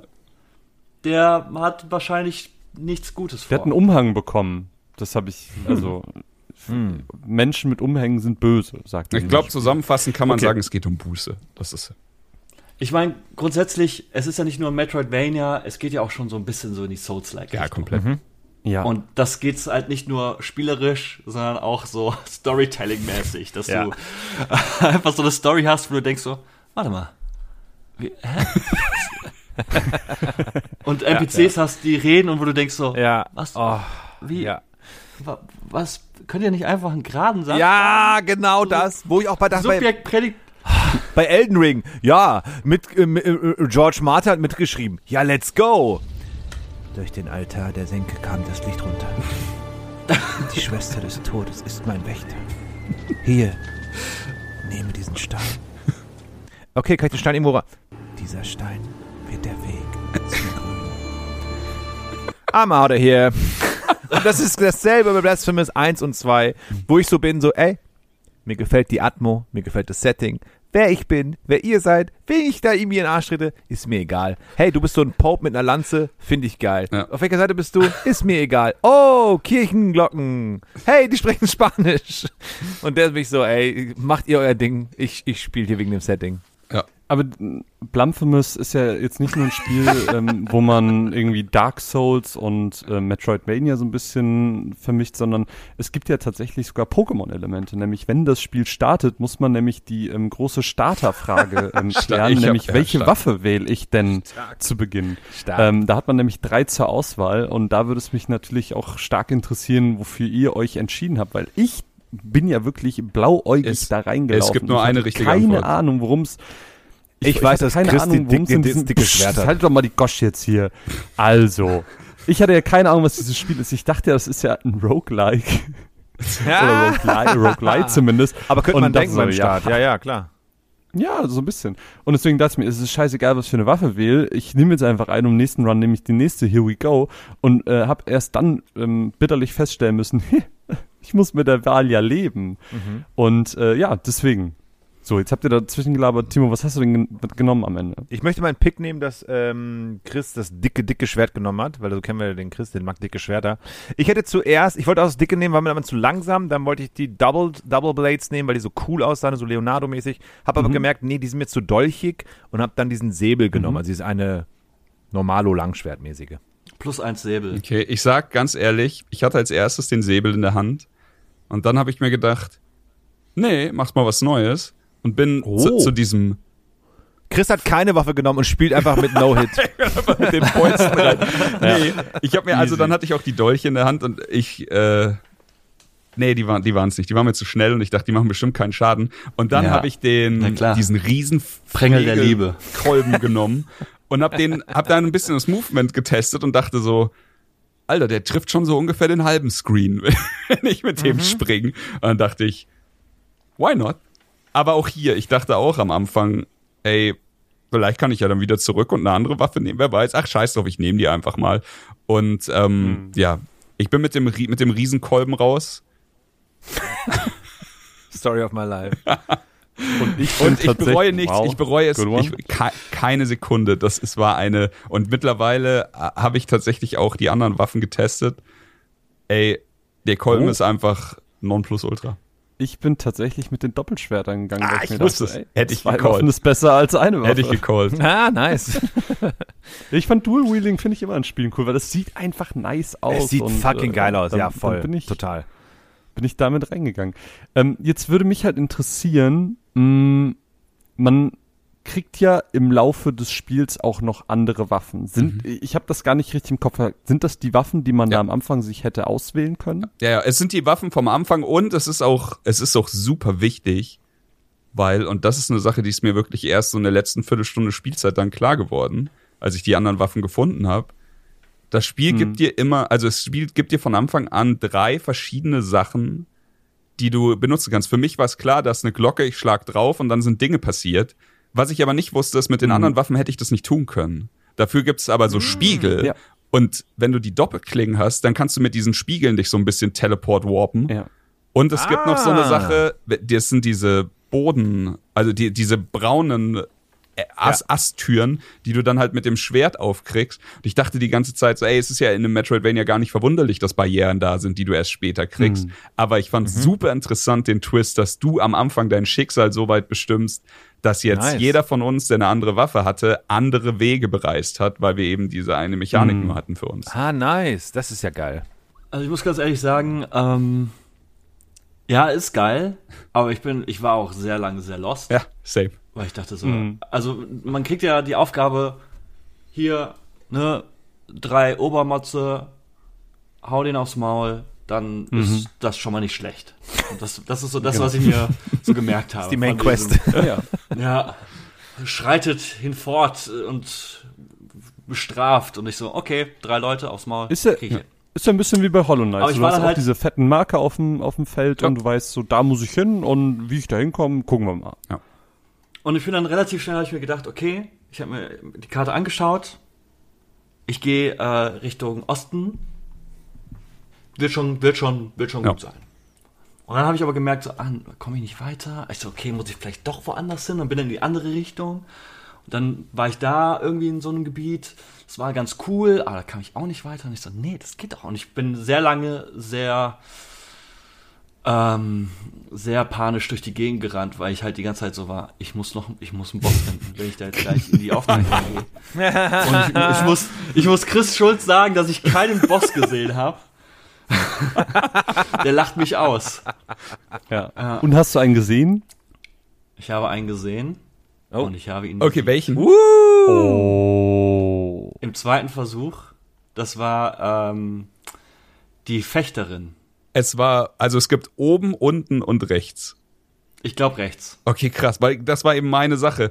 Der, ich habe zuerst versucht, nach unten zu gehen und nach rechts. Das hat beides nicht geklappt so richtig. Ich bin immer an irgendwelchen Wänden ge- gescheitert. Und dann bin ich nach oben mhm. gegangen. Und vielleicht ist es so, dass jede Waffe dir erstmal ermöglicht, nur diesen einen Boss zu machen oder sowas. Vielleicht war es ja. auch einfach nur Zufall. Aber ich habe dann meinen Weg zu dem Boss nach oben gefunden und habe den umgehauen. Und ich muss gleich sagen, mehr Bosse habe ich auch nicht gehabt. Also wahrscheinlich ist dann unser Boss-Counter gleich. Ähm, es gibt einen Tutorial-Boss, also der du, so zweiter Screen, den hat jeder von uns gesehen. Ja, ja. Ähm, und dann gibt's eben Ach so, die drei ja, Bosse, ja. davon habe ich einen gemacht. Und dann war der, der Progress, glaube ich, womit wir messen können. Also ich habe einen Skill gelernt, dass man sich an Wänden festhalten kann. Mhm. Mhm. Äh, der, der super nützlich ist dann irgendwann. Und dann eben am Ende noch die beiden anderen Waffen gefunden. Und das war so mein, mein Progress-Stand dann. Ich habe eine weitere Waffe gefunden. Ja. Die beiden Dual-Dolch-Dinger. Ja, ja. Ich habe ja. eine Flask gefunden. Ich eine Flask habe ich auch, ja. Heilen. Genau, habe ich auch. Mhm. Ich habe ähm, dem Bildhauer, den ja. konnte ich was geben. Mhm. Ich hatte dann am Ende so sechs Statuen, glaube ich. Aber also ich hatte drei Slots für sechs Statuen, die ich benutzen konnte. Mhm. Es gab diesen ähm, Bund, wie nennt man das, dieser Gebetsbund? Gebetsperlen? Sowas, ich weiß ja. es nicht. Ja, mhm. da im ersten Teil. Genau, ähm, da hatte ich ein paar Sachen für und ich glaube, ich habe eine N P C-Quest gefunden, so ein Ninja in Grün, mhm. der dann auch rum, rumgelaufen sind, habe ich ein, zwei Mal oder sie, ich weiß es nicht genau, ein, zwei Mal äh, bequatscht. Ähm, hattest du vor deinem Boss auch die Möglichkeit, wurdest du von, von dem N P C gefragt, ob er dir helfen soll? Nee. Das war nämlich hab, bei meinem ich hab, so. Ich äh, habe so einen N P C getroffen und die meinte so, also ich, ich krieg das, ich krieg die, ich krieg kein Gespräch, kann ich irgendwie einigermaßen wiederholen, aber es war so, ja, du bist auch hier. Das ist ja cool. Wir werden uns wiedersehen. Oder irgendwie so. Und dann hatte ich ah, auf einmal ja, so, so eine Speerspitze ja. in der, ja. aber ich hatte ich irgendwie genau. auch in der Hand. Genau, da schenkt, so. Das ist das erste, der erste Encounter. Da schenkt sie dir die Speerspitze. Ja. Oder ja. Aber ich habe auch noch ein paar andere N P Cs getroffen und ähm, das ist halt wie im ersten Teil von Blasphemous, ähm, das, die sind halt Sie sehen halt so, also es sind stellenweise wirklich absurde Gestalten. Mhm. Ja. Und das liebe ich einfach. Mhm. Ja. Die Händ, also Händler, Händler sind nice. Ähm, es sind ganz normale Händler mit Zeug auf dem Rücken, aber allein, als ich das erste Mal den Typen oder die Frau getroffen habe, die mir meine Sünden vergibt, was in mhm. dem Fall bedeutet, dass ich meine Mana-Leiste zurückkriege, dann irgendwann und mhm. auch hier wieder, man kann sterben, obviously. Und dann geht man dahin und sammelt seine, sein Zeichen wieder ein und kriegt dann quasi seine Strafe wieder erlassen. Aber bei mir war es irgendwann so, dadurch, dass ich halt auch schnell sein wollte, ähm, mhm. dass ich nicht jeden, jeden, jede Leiche zurückgeholt habe. Und irgendwann war meine Leiste halt nur noch zehn Prozent oder so. ich, so ich, kann nicht, ich kann nichts mehr machen. Ich hatte einen Skill, also einen Zauber, der, ähm, der mich zurückholt. So ein Homeworld Bone quasi teleportiert ja. ich in die Stadt. Ich, ich konnte ihn irgendwann nicht mehr machen, weil ich einfach keine, keine Mana-Punkte mehr hatte. Da musste ich mir alles vergeben lassen für zweitausend Währung. Krass. Also ich finde auch, dass äh, Flaumenmus zwei einfach ein sau schweres Spiel ist. ähm, und ich finde es auch super spannend, wie unterschiedlich unsere Erfahrungen tatsächlich bei dem Spiel sind, weil ich bin ja mit den Schwertern dann gestartet und ähm, ich, ich habe mich halt echt so ein bisschen durchgewuselt. Ich habe keinen Boss gesehen, bin aber, also meine zwei Stunden waren so gefühlt zwei Räume davor zu Ende und ich sehe so, ne, das ist direkt darunter, ich bin quasi bei dem. Ähm, ich hatte das ähnlich wie Kuro auch so ein bisschen, ich war ein bisschen lost, so nach einer Stunde war ich lost, ich wusste nicht, wo soll ich jetzt hingehen, ich habe irgendwie gerade kein Gefühl, dann habe ich ähm, diese, diesen, diese Keule gefunden, die, die Feuer macht, Also da, mhm. wo du halt gegen die, äh, ja, es ist, gegen diese Glocken schlagen kannst. Und da hat sich auf einmal für mich alles geöffnet. Und dann ging es auf einmal voll schnell. Dann wusste ich, okay, jetzt, damit kann ich dahin gehen, dahin, dahin. Und dann mhm. äh, hatte ich am Ende, habe ich elf verschiedene Gebiete gesehen. Also die sind ja immer so farblich koloriert und haben dann alle auch einen ja. speziellen Namen. Da hatte ich dann am Ende elf Stück von. Ähm, das heißt, ich habe irgendwie, was ich halt krass fand, das Spiel wechselt relativ schnell die Areale und relativ schnell eben auch ja. das ganze Habitat drumherum und wie es aussieht. Dadurch hat man sehr viel schnellen Wechsel drin. Dadurch wird das Spiel sehr kurzweilig und wirkt sehr schnell vom Pacing her. Ähm, aber äh, ja, kämpferisch war es dann natürlich schwer. Ich bin auch einige Male gestorben und wie, du, wie bei dir dann so. Ich war dann so, ja okay, da gehe ich jetzt nicht nochmal hin und dann bin ich nochmal gestorben und dann wurde die Leiste immer immer kürzer, ähm, sodass ich am Ende irgendwie nur noch die Hälfte hatte oder so. Ähm, aber ansonsten bin ich, glaube ich, bei vielem bei dir. Also ich finde es krass, dass du drei Waffen hast, Chris. Ähm, ich, bei mir waren es dann nur zwei. Ich hatte drei Skills mit runter und mhm. zwei Skills, glaube ich, mit Normalkreis. Ähm, auch drei Slots für die Statuen, einige mehr. Ich habe die aber auch gar nicht eingesetzt, weil ich nie zurückgegangen bin zu diesem Bildhauer. Die waren super ja. strong, also das kann man mal sagen. So, also ich hatte jetzt halt mit strong. dem Flegel gespielt, fünfzehn Prozent Damage auf den Flegel, dann f- nochmal x Prozent, ach so, dann äh, fünfundzwanzig Prozent mehr Stun, was bei dem Flegel halt ultra mhm. krass ist. Also hier, mhm. äh, es gibt die Mechanik, dass du jemanden stunst und dann kannst du so eine Art Finisher machen, der mhm. mega cool aussieht mega teilweise. Mega cool sieht das aus. Aber da, also danach, da kann man schon von einem Bild sprechen, den man dann nach zwei Stunden hatte. Das war schon richtig, richtig cool. Mhm. Aber es ist auf jeden Fall total faszinierend, dass wirklich so diese Umgebungsgegenstände, nenne ich sie mal, mit denen man interagieren kann, wirklich von der Waffe abhängig sind und dadurch, dass du ja. eine unterschiedliche Waffe hast, echt ein anderes Erlebnis hast. Ähm, wie war es denn dann ja. bei dir, Timo? Wie weit bist du denn gekommen in zwei Stunden? Also bei Bluffy Fifi zwei habe ich mehr das Setting äh, mir einverleibt, weil ich bin ein riesengroßer Fan vom ersten Teil und beim ersten Teil mhm. war es irgendwann so, habe ich aufgehört zu spielen, weil ich hatte so viele Areale offen und wusste nicht, wo ich wann, wie, wo hin kann und war so, ich habe keine Ahnung, ob der Boss zu schwer ist gerade und bla und bla. Dann haben sie dann immer aufgehört, mit Blasphemous eins äh, zu spielen.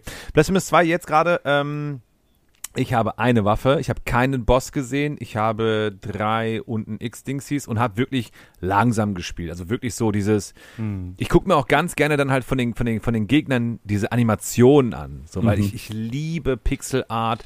Nehmen wir jetzt mal Dead Cells oder The Messenger und sowas halt oder jetzt auch die neuen Sea of Stars und sowas. Wenn du so siehst, wenn einfach diese Charakter da so stehen und irgendwie so ein bisschen pulsieren so oder wenn die diesen ausholen und sowas, sowas lieb ich mir einfach anzugucken. Ähm, und fand auch schön, was du gerade meintest, diese ganzen Welten, die dann so sind. Und ich habe auch aufgeschrieben in meinen Notizen Super Mario für Erwachsene mit Gore, weil mhm. du kommst in so eine neue Welt rein und bist so, ah okay, das ist jetzt hier so ein Himmelreich. Und dann warst du vorher in so einem Wald zum Beispiel. In diesem Himmelreich hast du jetzt irgendwelche Totenköpfe mit Flügeln und die fliegen dann so und die schießen so einen Feuerball. Und du bist so, ey, die wissen ganz genau, was sie da machen. Die wissen ganz genau, dass das so ein Nostalgiefaktor von damals Super Mario World ist. Dann mhm. gab es auch so Kreaturen, die an der Wand lang krabbelten. Die waren so kleine Bälle mit so Stacheln, so Dornen. Ja, yeah, die Fucker. Ne? Und du bist so, ey, das hab ich schon gespielt. So, das hab ich schon in so einem netten, lustigen Mario ähm, Castle mal gesehen, wo einfach dann so ein, so ein Krabbelvieh in der Wand ist. Und du weißt so, du musst halt richtig springen, damit du da drankommst und sowas halt. Das ist ähm, dieser, dieser geile, diese geile Mischung aus ähm, Souls-like, weil es halt wirklich bockschwer ist und halt auch dieses Metroidvania, was so geil wirklich funktioniert und aber auch dieser Plattformer Super Mario äh, Feeling, weil es sich so geil irgendwie so geborgen anfühlt, was ich sehr, sehr, sehr schön fand.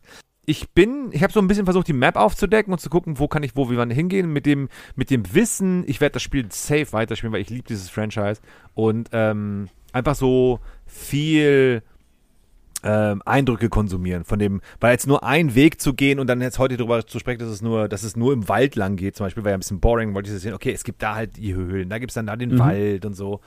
Ähm, mhm. Und jetzt wurde schon erzählt, dass es noch andere Waffen gibt und so, da habe ich schon richtig, richtig Bock, das zu, zu, zu erkunden alles. Ähm, ich finde es richtig, richtig, richtig geil. Es knüpft genau da an, wo eins aufgehört hat. Ich habe es ja nie durchgespielt, aber es ist so, es fühlt sich sehr heimisch an. Plus, mir sind sogar auch Gegner, ähm, Äh, habe ich begegnet, die schon im Teil eins dabei waren. Wie schon erwähnt, mhm. dieser Pope-Dude, der mit dieser Lanze zum Beispiel, den gibt es auch schon im ersten Teil. Finde ich aber nice, weil du hast ja auch in jedem Super Mario einen Goomba oder einen ja. Koopa dabei. So, das finde ich dann geil, dass es in derselben Welt stattfindet. Finde find ich auch nicht Spielt schlimm. Hat man eigentlich denselben Charakter, Timur, wie im ersten Teil?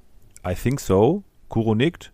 Ist so ja, ein bisschen, also als, als würdest du Naruto Shippuden gucken, ist so, ich will Hokage werden. Was hast du in den vierhundert Folgen davor gemacht? Und so ist, glaube ich, Blasphemous zwei. Also, ich habe Blasphemous eins damals auch gespielt. Und da erschien ja, ich glaube, im letzten Jahr noch so ein Update mhm. mit so einem neuen Gebiet oder so. Und das ist quasi die Brücke gewesen zum zweiten Teil. Okay. Und das Hast du das gespielt? Direkt am zweiten Teil an? Nee, leider nicht. Ich auch nicht. Schade eigentlich. Ja, aber kann man ja dann auch nachholen. Merkt man denn, merkt, merkt man denn bei Blasphemous Shippuden jetzt, dass da quasi auch so eine Art Power-Up stattgefunden hat? Also ist der Charakter auch irgendwie stärker oder besser geworden als im Teil davor? Ist er gewachsen? Ist da ein Unterschied oder ist es am Anfang derselbe Charakter bei beiden Spielen? Ich glaube, es ist derselbe. Das ist so ein bisschen wie Ori. Wenn du Ori eins und zwei spielst, fühlst du dich wieder wohl, wenn du zwei spielst und hast wieder Bock auf ein neues Ori-Game. Du kriegst aber genau das, was du erwartest, denke ich mal. Schade auf Ori. Ich sag mal, so bei geil. Ori... Ori zwei ähm, hast du ja quasi eine andere Mechanik, dass du dieses Schwert da hast und so. Es, ist, es spielt ja sicher schon ein bisschen genau. anders. Du hast so ich glaube, das Gefühl, es ist nicht mehr. Ori ist das schon auf jeden Fall. Ori das ist auf halt jeden Fall. Spun- ich glaube, und ich glaube, das kommt bei Blasphemous jetzt im zwei im Laufe des Spiels, dass du merkst, ach, guck mal, ich habe auf einmal ein Jetpack. Hm. Ich war, ja, ich ich mein, war, habt ihr das Jetpack gefunden? Ja. Das ist ja zumindest so, dass du ja am Anfang aus Waffen wählen kannst. Das war ja im ersten Teil ja, nicht ja, so. Hm, okay. Nee, aber je, je mehr ich gespielt habe, umso mehr habe ich das auch echt gefeiert. Ich dachte am Anfang, ich meine, bei Bloodborne hattest du es ja auch, dass du hier, nimm eine von den drei Waffen und dann machst du dir das Leben halt entweder ein bisschen schwerer oder leichter, aber hier fand hm. ich es tatsächlich saugeil, dass da noch mehr dran hängt. Das, wie gesagt, das habe ich auch am Anfang habe ich gedacht, ich bin zu dumm, um diese Spiegel zu verstehen. Vielleicht muss ich die drehen, vielleicht muss ich mit denen irgendwas mm. machen. Klar ist, die bringen mich irgendwo hin, wo ich jetzt nicht hinkomme.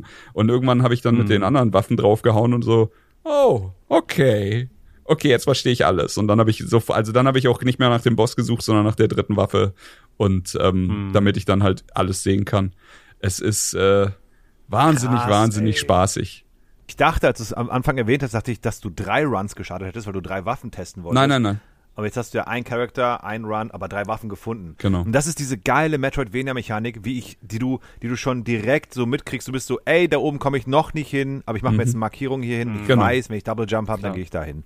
Voll geil. Mhm. Double Jump habe ich die ja. ganze Zeit gesucht. Also hier, äh, hands down, ich habe die ganze Zeit gehofft, ich finde den Double Jump noch. Ich habe ihn nicht gefunden. Du musst das Jetpack finden. Ja, wahrscheinlich. Ich habe keine Ahnung. Also es, ich bin an so vielen Mechaniken vorbeigekommen, wo du ihn gebraucht hast. Deswegen war mir vollkommen mhm, klar, dass er voll. existiert. Aber ich habe ihn nicht gefunden. Ich dachte, vielleicht hat einer von euch den noch gesehen und ich bin einfach blind. Weil gibt's ja auch manchmal in solchen, man muss ja sagen, ja. bei, bei Blasphemous drei, zwei ist es ja so, dass du du, du, du hast ja eine Map, aber die Map ist nicht sehr benutzerfreundlich. Nee. Es ist oldschoolig gehalten und es ist auch bewusstes Stilmittel, dass die Map eher, also wie, wie schon gesagt, es sind dann Farben. Es sind Vierecke und Farben, aber viel geben sie dir nicht. Keinerlei Bezugspunkt, wo du sagst, ja, das ist der Raum mit den zwei Glocken ja. oder sowas.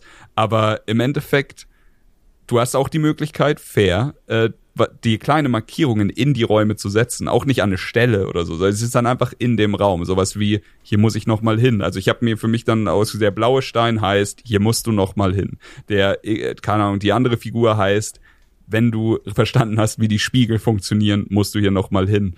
Mhm. Es gibt dir alles, was du brauchst, aber es ist bewusst schwierig gehalten für dich und das wird dafür sorgen, dass du dich verläufst. Also ich denke, jeder von uns hat jetzt einmal gesagt, dass er komplett lost war, als er da rumgesteuert ist. Das ist einfach komplett gewollt und das ist auch gut so, dass du da mehrmals alles abläufst. Ähm, dafür ist es kurzweilig und, und flott. Du kannst ja auch Speedrun-mäßig teilweise dann Räume überwinden, ohne alle Monster irgendwie zu besiegen, mhm. was du vielleicht am Anfang noch machst Klar. und sowas. Ähm, ich fand's äh, tatsächlich, hat für mich richtig gut funktioniert. Ich, ich wollte dich fragen, wie viel, ähm, weil wir eben diesen, diese, diesen Genre-Mix auch hatten, dass da auch so Souls drin steckt. Also wie viel Dark Souls steckt denn in Blasphemous zwei drin? Naja, also insofern, also wir haben ja schon ein paar Sachen äh, erwähnt, dass man halt, wenn man stirbt an dem Ort, wo man gestorben ist, etwas hinterlässt, was man einsammeln kann. Dass es halt ähm, Punkte gibt, wo du dich quasi hinknien kannst, wo es, also quasi so leuchtfeuermäßig, wo du dann startest, wenn du irgendwie gestorben bist, wo du halt auch deine Tränke und dein Lebensenergie die Gegner äh, wiederherstellen ja. kannst und die Gegner respawnen, genau. Äh, es gibt N P Cs, die sich sehr mysteriös geben und halt auch dann aber trotzdem irgendwas von dir wollen. Items und auch du, sehr schön. Ja. ja, dass du denen das halt irgendwie geben musst. Und es hat halt auch ähm, knackige Bosskämpfe. Mhm. Wie war denn, äh, kann, kannst du kurz von deinem Boss erzählen, weil den habe ich ja noch nicht gesehen. War der schwer?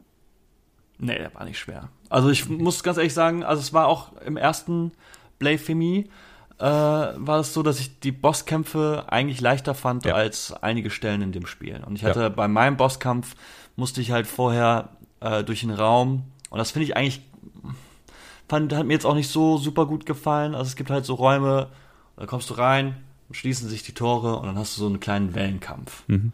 Ah, das richtig. Waren halt so f- ja. Und das waren so vier Wellen und das war einfach so, hätte ich war nicht gebraucht. War das immer vor dem also, Boss oder was?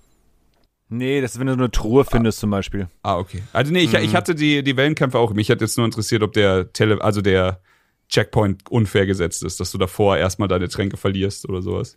Nee, ich, also der Checkpoint ist schon in der Nähe. Ich muss dann nochmal, dazwischen war noch ein Raum, aber ich musste halt diesen Challenge-Battle-Raum machen, um halt Zugang zum Boss zu bekommen. Ah, okay. Und das waren halt vier mhm. Wellen mit zum Teil, also wirklich vielen Gegnern, vielen nervigen Gegnern und am Ende so ein Riesenklotz in der Elite-Version, wo ich mir dachte so, ja, ja. also das brauche ich in dieser Form jetzt vor dem, damit ich halt diesen Zugang zu diesem, Bo- also ich verstehe schon, ist halt ein Skill-Check vor dem Boss, Klar. aber ich fand diesen Raum schwieriger als der Bosskampf. Das ja, ja. war halt gegen so eine mhm. Fechterin, äh, eine Phase relativ straightforward. Ähm, ja, also da habe ich halt zwei Versuche gebraucht und bei diesem Challenge-Raum habe ich, glaube ich, fünf Versuche gebraucht. Okay. Ja, okay. Hm. Ich glaube, äh, da hättest du dich wahrscheinlich ein bisschen leichter. Also ich habe gerade bei den Challenge-Räumen habe ich gemerkt, dass diese große Pflege extrem strong ist.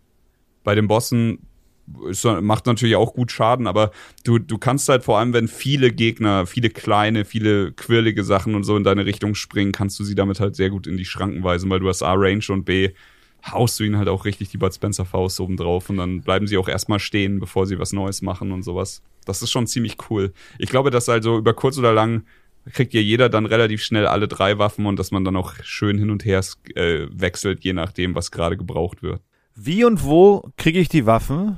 Die sind einfach wie Fähigkeiten in einem anderen Metroid, sind die einfach irgendwo in irgendeinem Raum, kommst du rein, großer Altar mit der Waffe drin, du gehst hin. Ah, also sind die so ein fixer Punkt im Spiel. Genau, die sind, die okay. sind quasi an Item-Places. Gut. Eine Sache, über die wir jetzt noch gar nicht gesprochen haben, ist äh, die, die Grafik. Das wäre vielleicht auch noch ein ganz interessanter Aspekt, weil es ist ja jetzt ein sehr pixelartiger Look. Wie habt ihr den wahrgenommen? Fandet ihr den cool oder war das eher so, oh.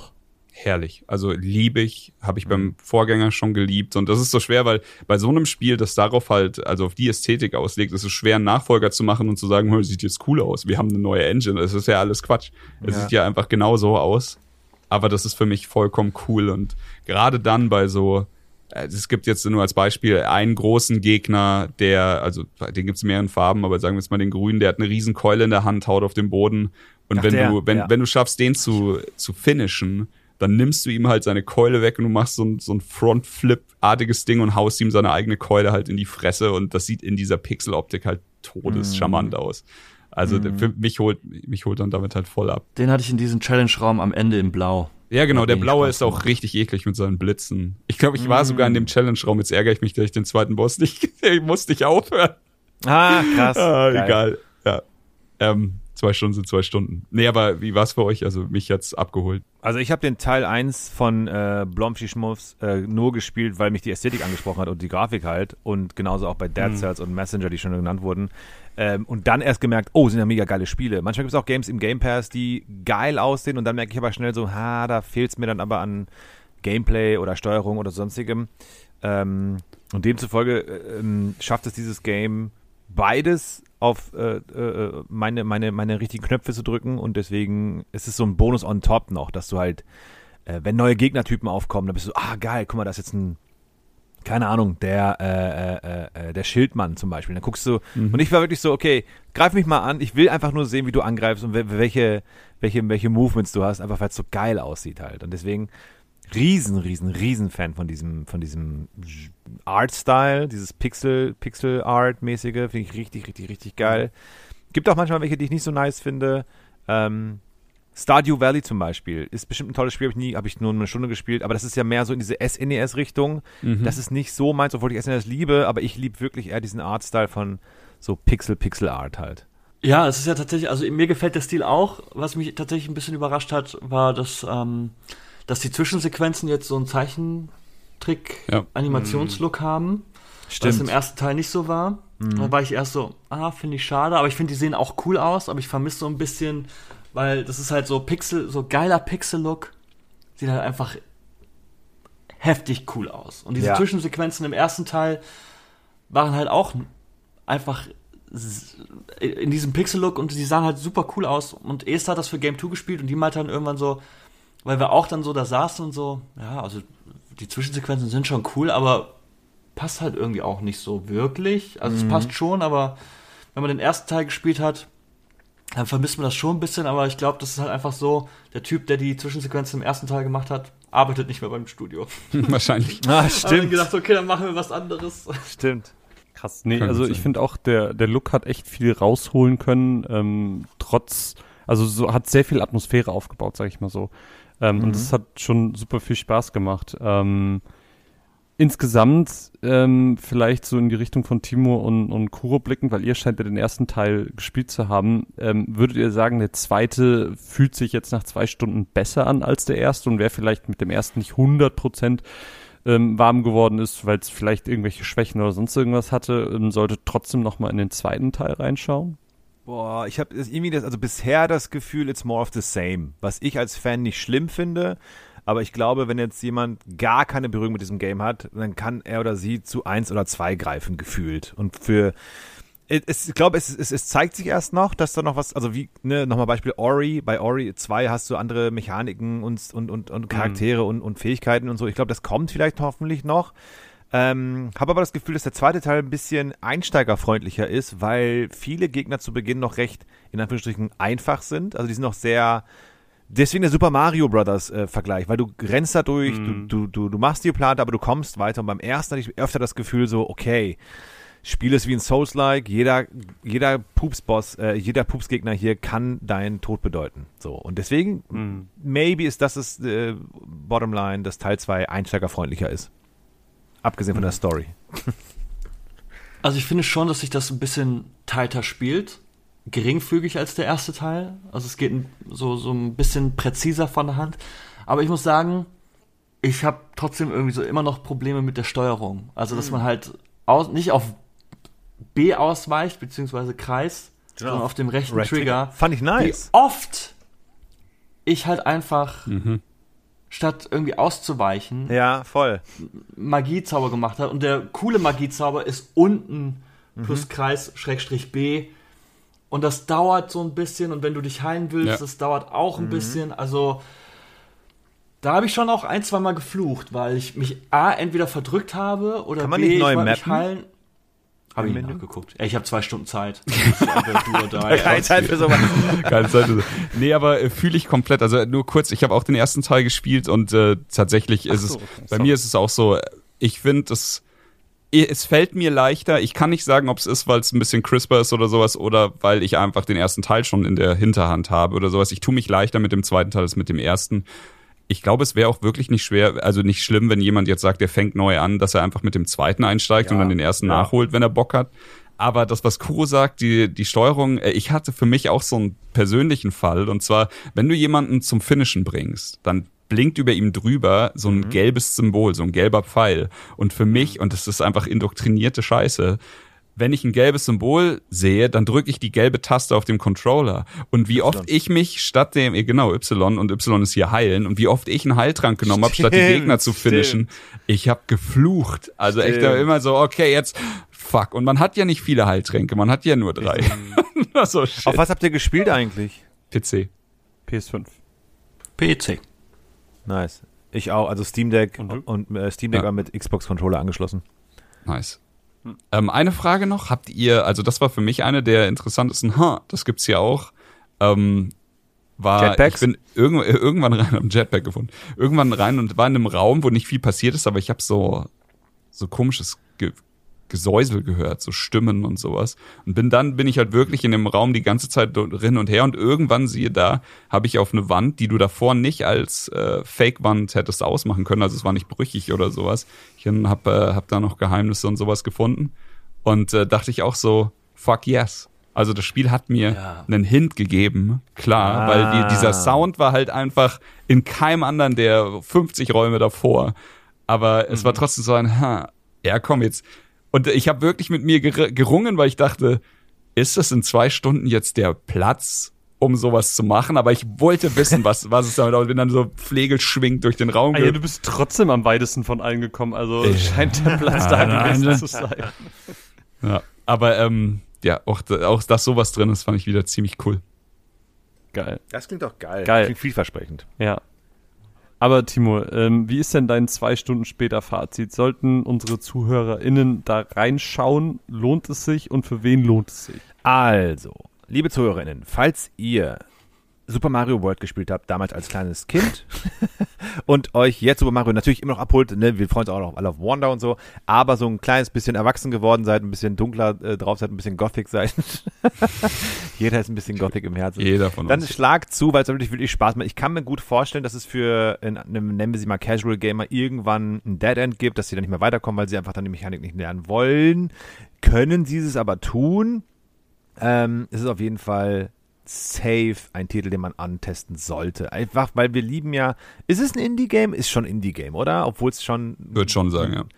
Ist ein Indie-Game. Wir lieben Indie-Games und es ist geil. Also ich liebe es, für sowas Geld auszugeben, weil ich dann echt die Leute gerne damit unterstützen möchte und auch dann spread the word und die Reichweite nutzen möchte, zu sagen, kauft das Spiel, tut was Gutes den Leuten, weil da wirklich, du merkst bei solchen Games oftmals, da sind Leute dahinter, die da richtig, richtig für brennen, die das, die das mit, mit, mit, mit, mit, mit ganz viel Herz und Liebe machen und etwas ein geiles Produkt auf den Markt bringen. Ähm, falls man noch gar keine Berührung hat mit diesem Genre, ähm, ja, try it out. Also, ne, probiert's ruhig. Dave the Diver zum Beispiel, Shoutout. Nie gespielt so ein Game, aber mich total verliebt. Dadurch jetzt auch Dredge mir noch besorgt, was Chris das auch schon mal länger Zeit. Ey. Ja, auch gespielt, auch tolles Spiel. Habe ich es vorher noch so, weiß ich nicht, ob es gespielt oder gekauft hätte, aber man merkt so, ach, guck mal, freshes Gameplay jetzt.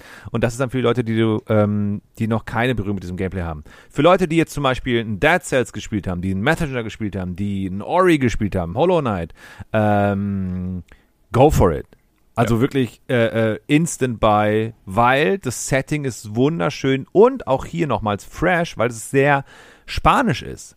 Und ähm, ich fand's geil, weil die hätten sich so einfach einfach alles auf Latein machen können, was auch manchmal ein bisschen Latein dabei ist, ja, I know, aber so alles auf dieses, was man schon fünfhundert Mal hatte, settingmäßig, aber du hast halt dieses geile Spanische dabei, was du sonst eigentlich sehr, sehr, sehr selten in Games hast, was das wieder so diese geile und, und so, so fresh macht, fand ich persönlich. Ähm, und das ich auch sehr, sehr gern mag.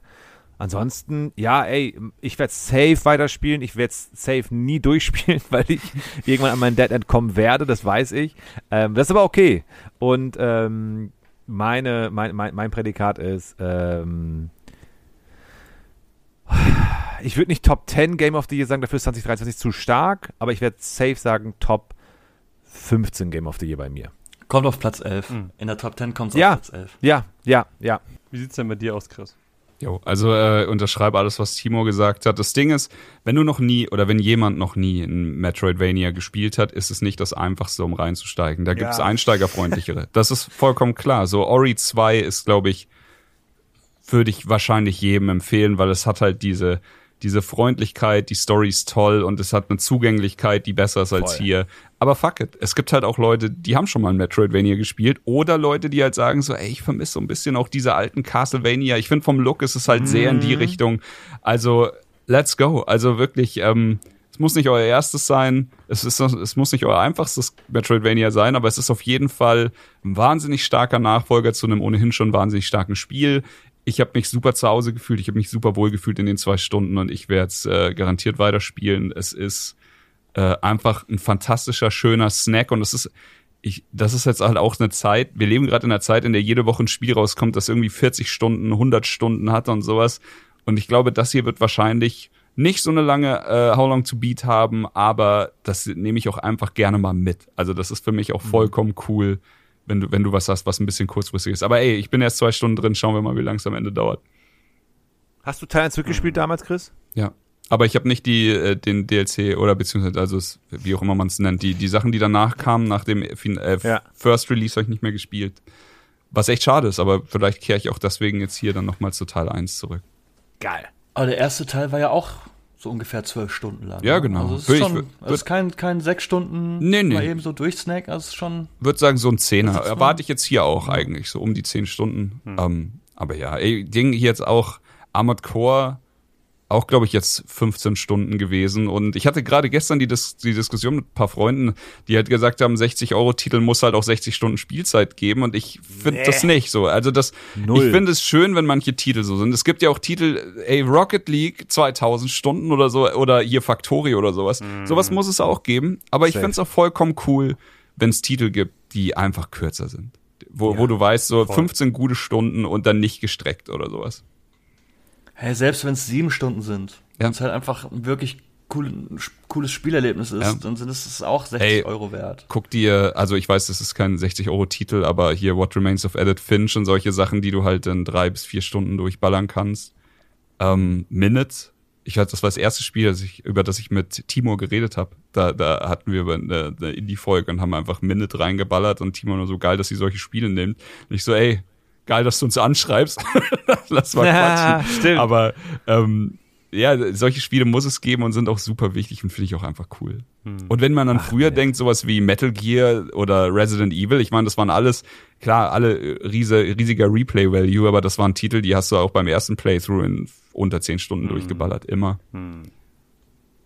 Also ich glaube, ich kann meine Meinung zu Blasphemous einfach relativ kurz halten. Ähm, es hat super viel Spaß gemacht. Ähm, natru- natürlich auch immer mit diesem Wettbewerbsgedanken im Hintergrund. Ich mhm. will möglichst weit kommen, damit ich nicht allzu weit hinter Chris bin. Ähm, war natürlich auch so ein bisschen äh, der, der Spaß mit an der Sache. Der, die Atmosphäre ist auf jeden Fall sehr stark. Das Gameplay mh, empfinde ich als ein bisschen, jetzt nicht perfekt, das ist so ein bisschen...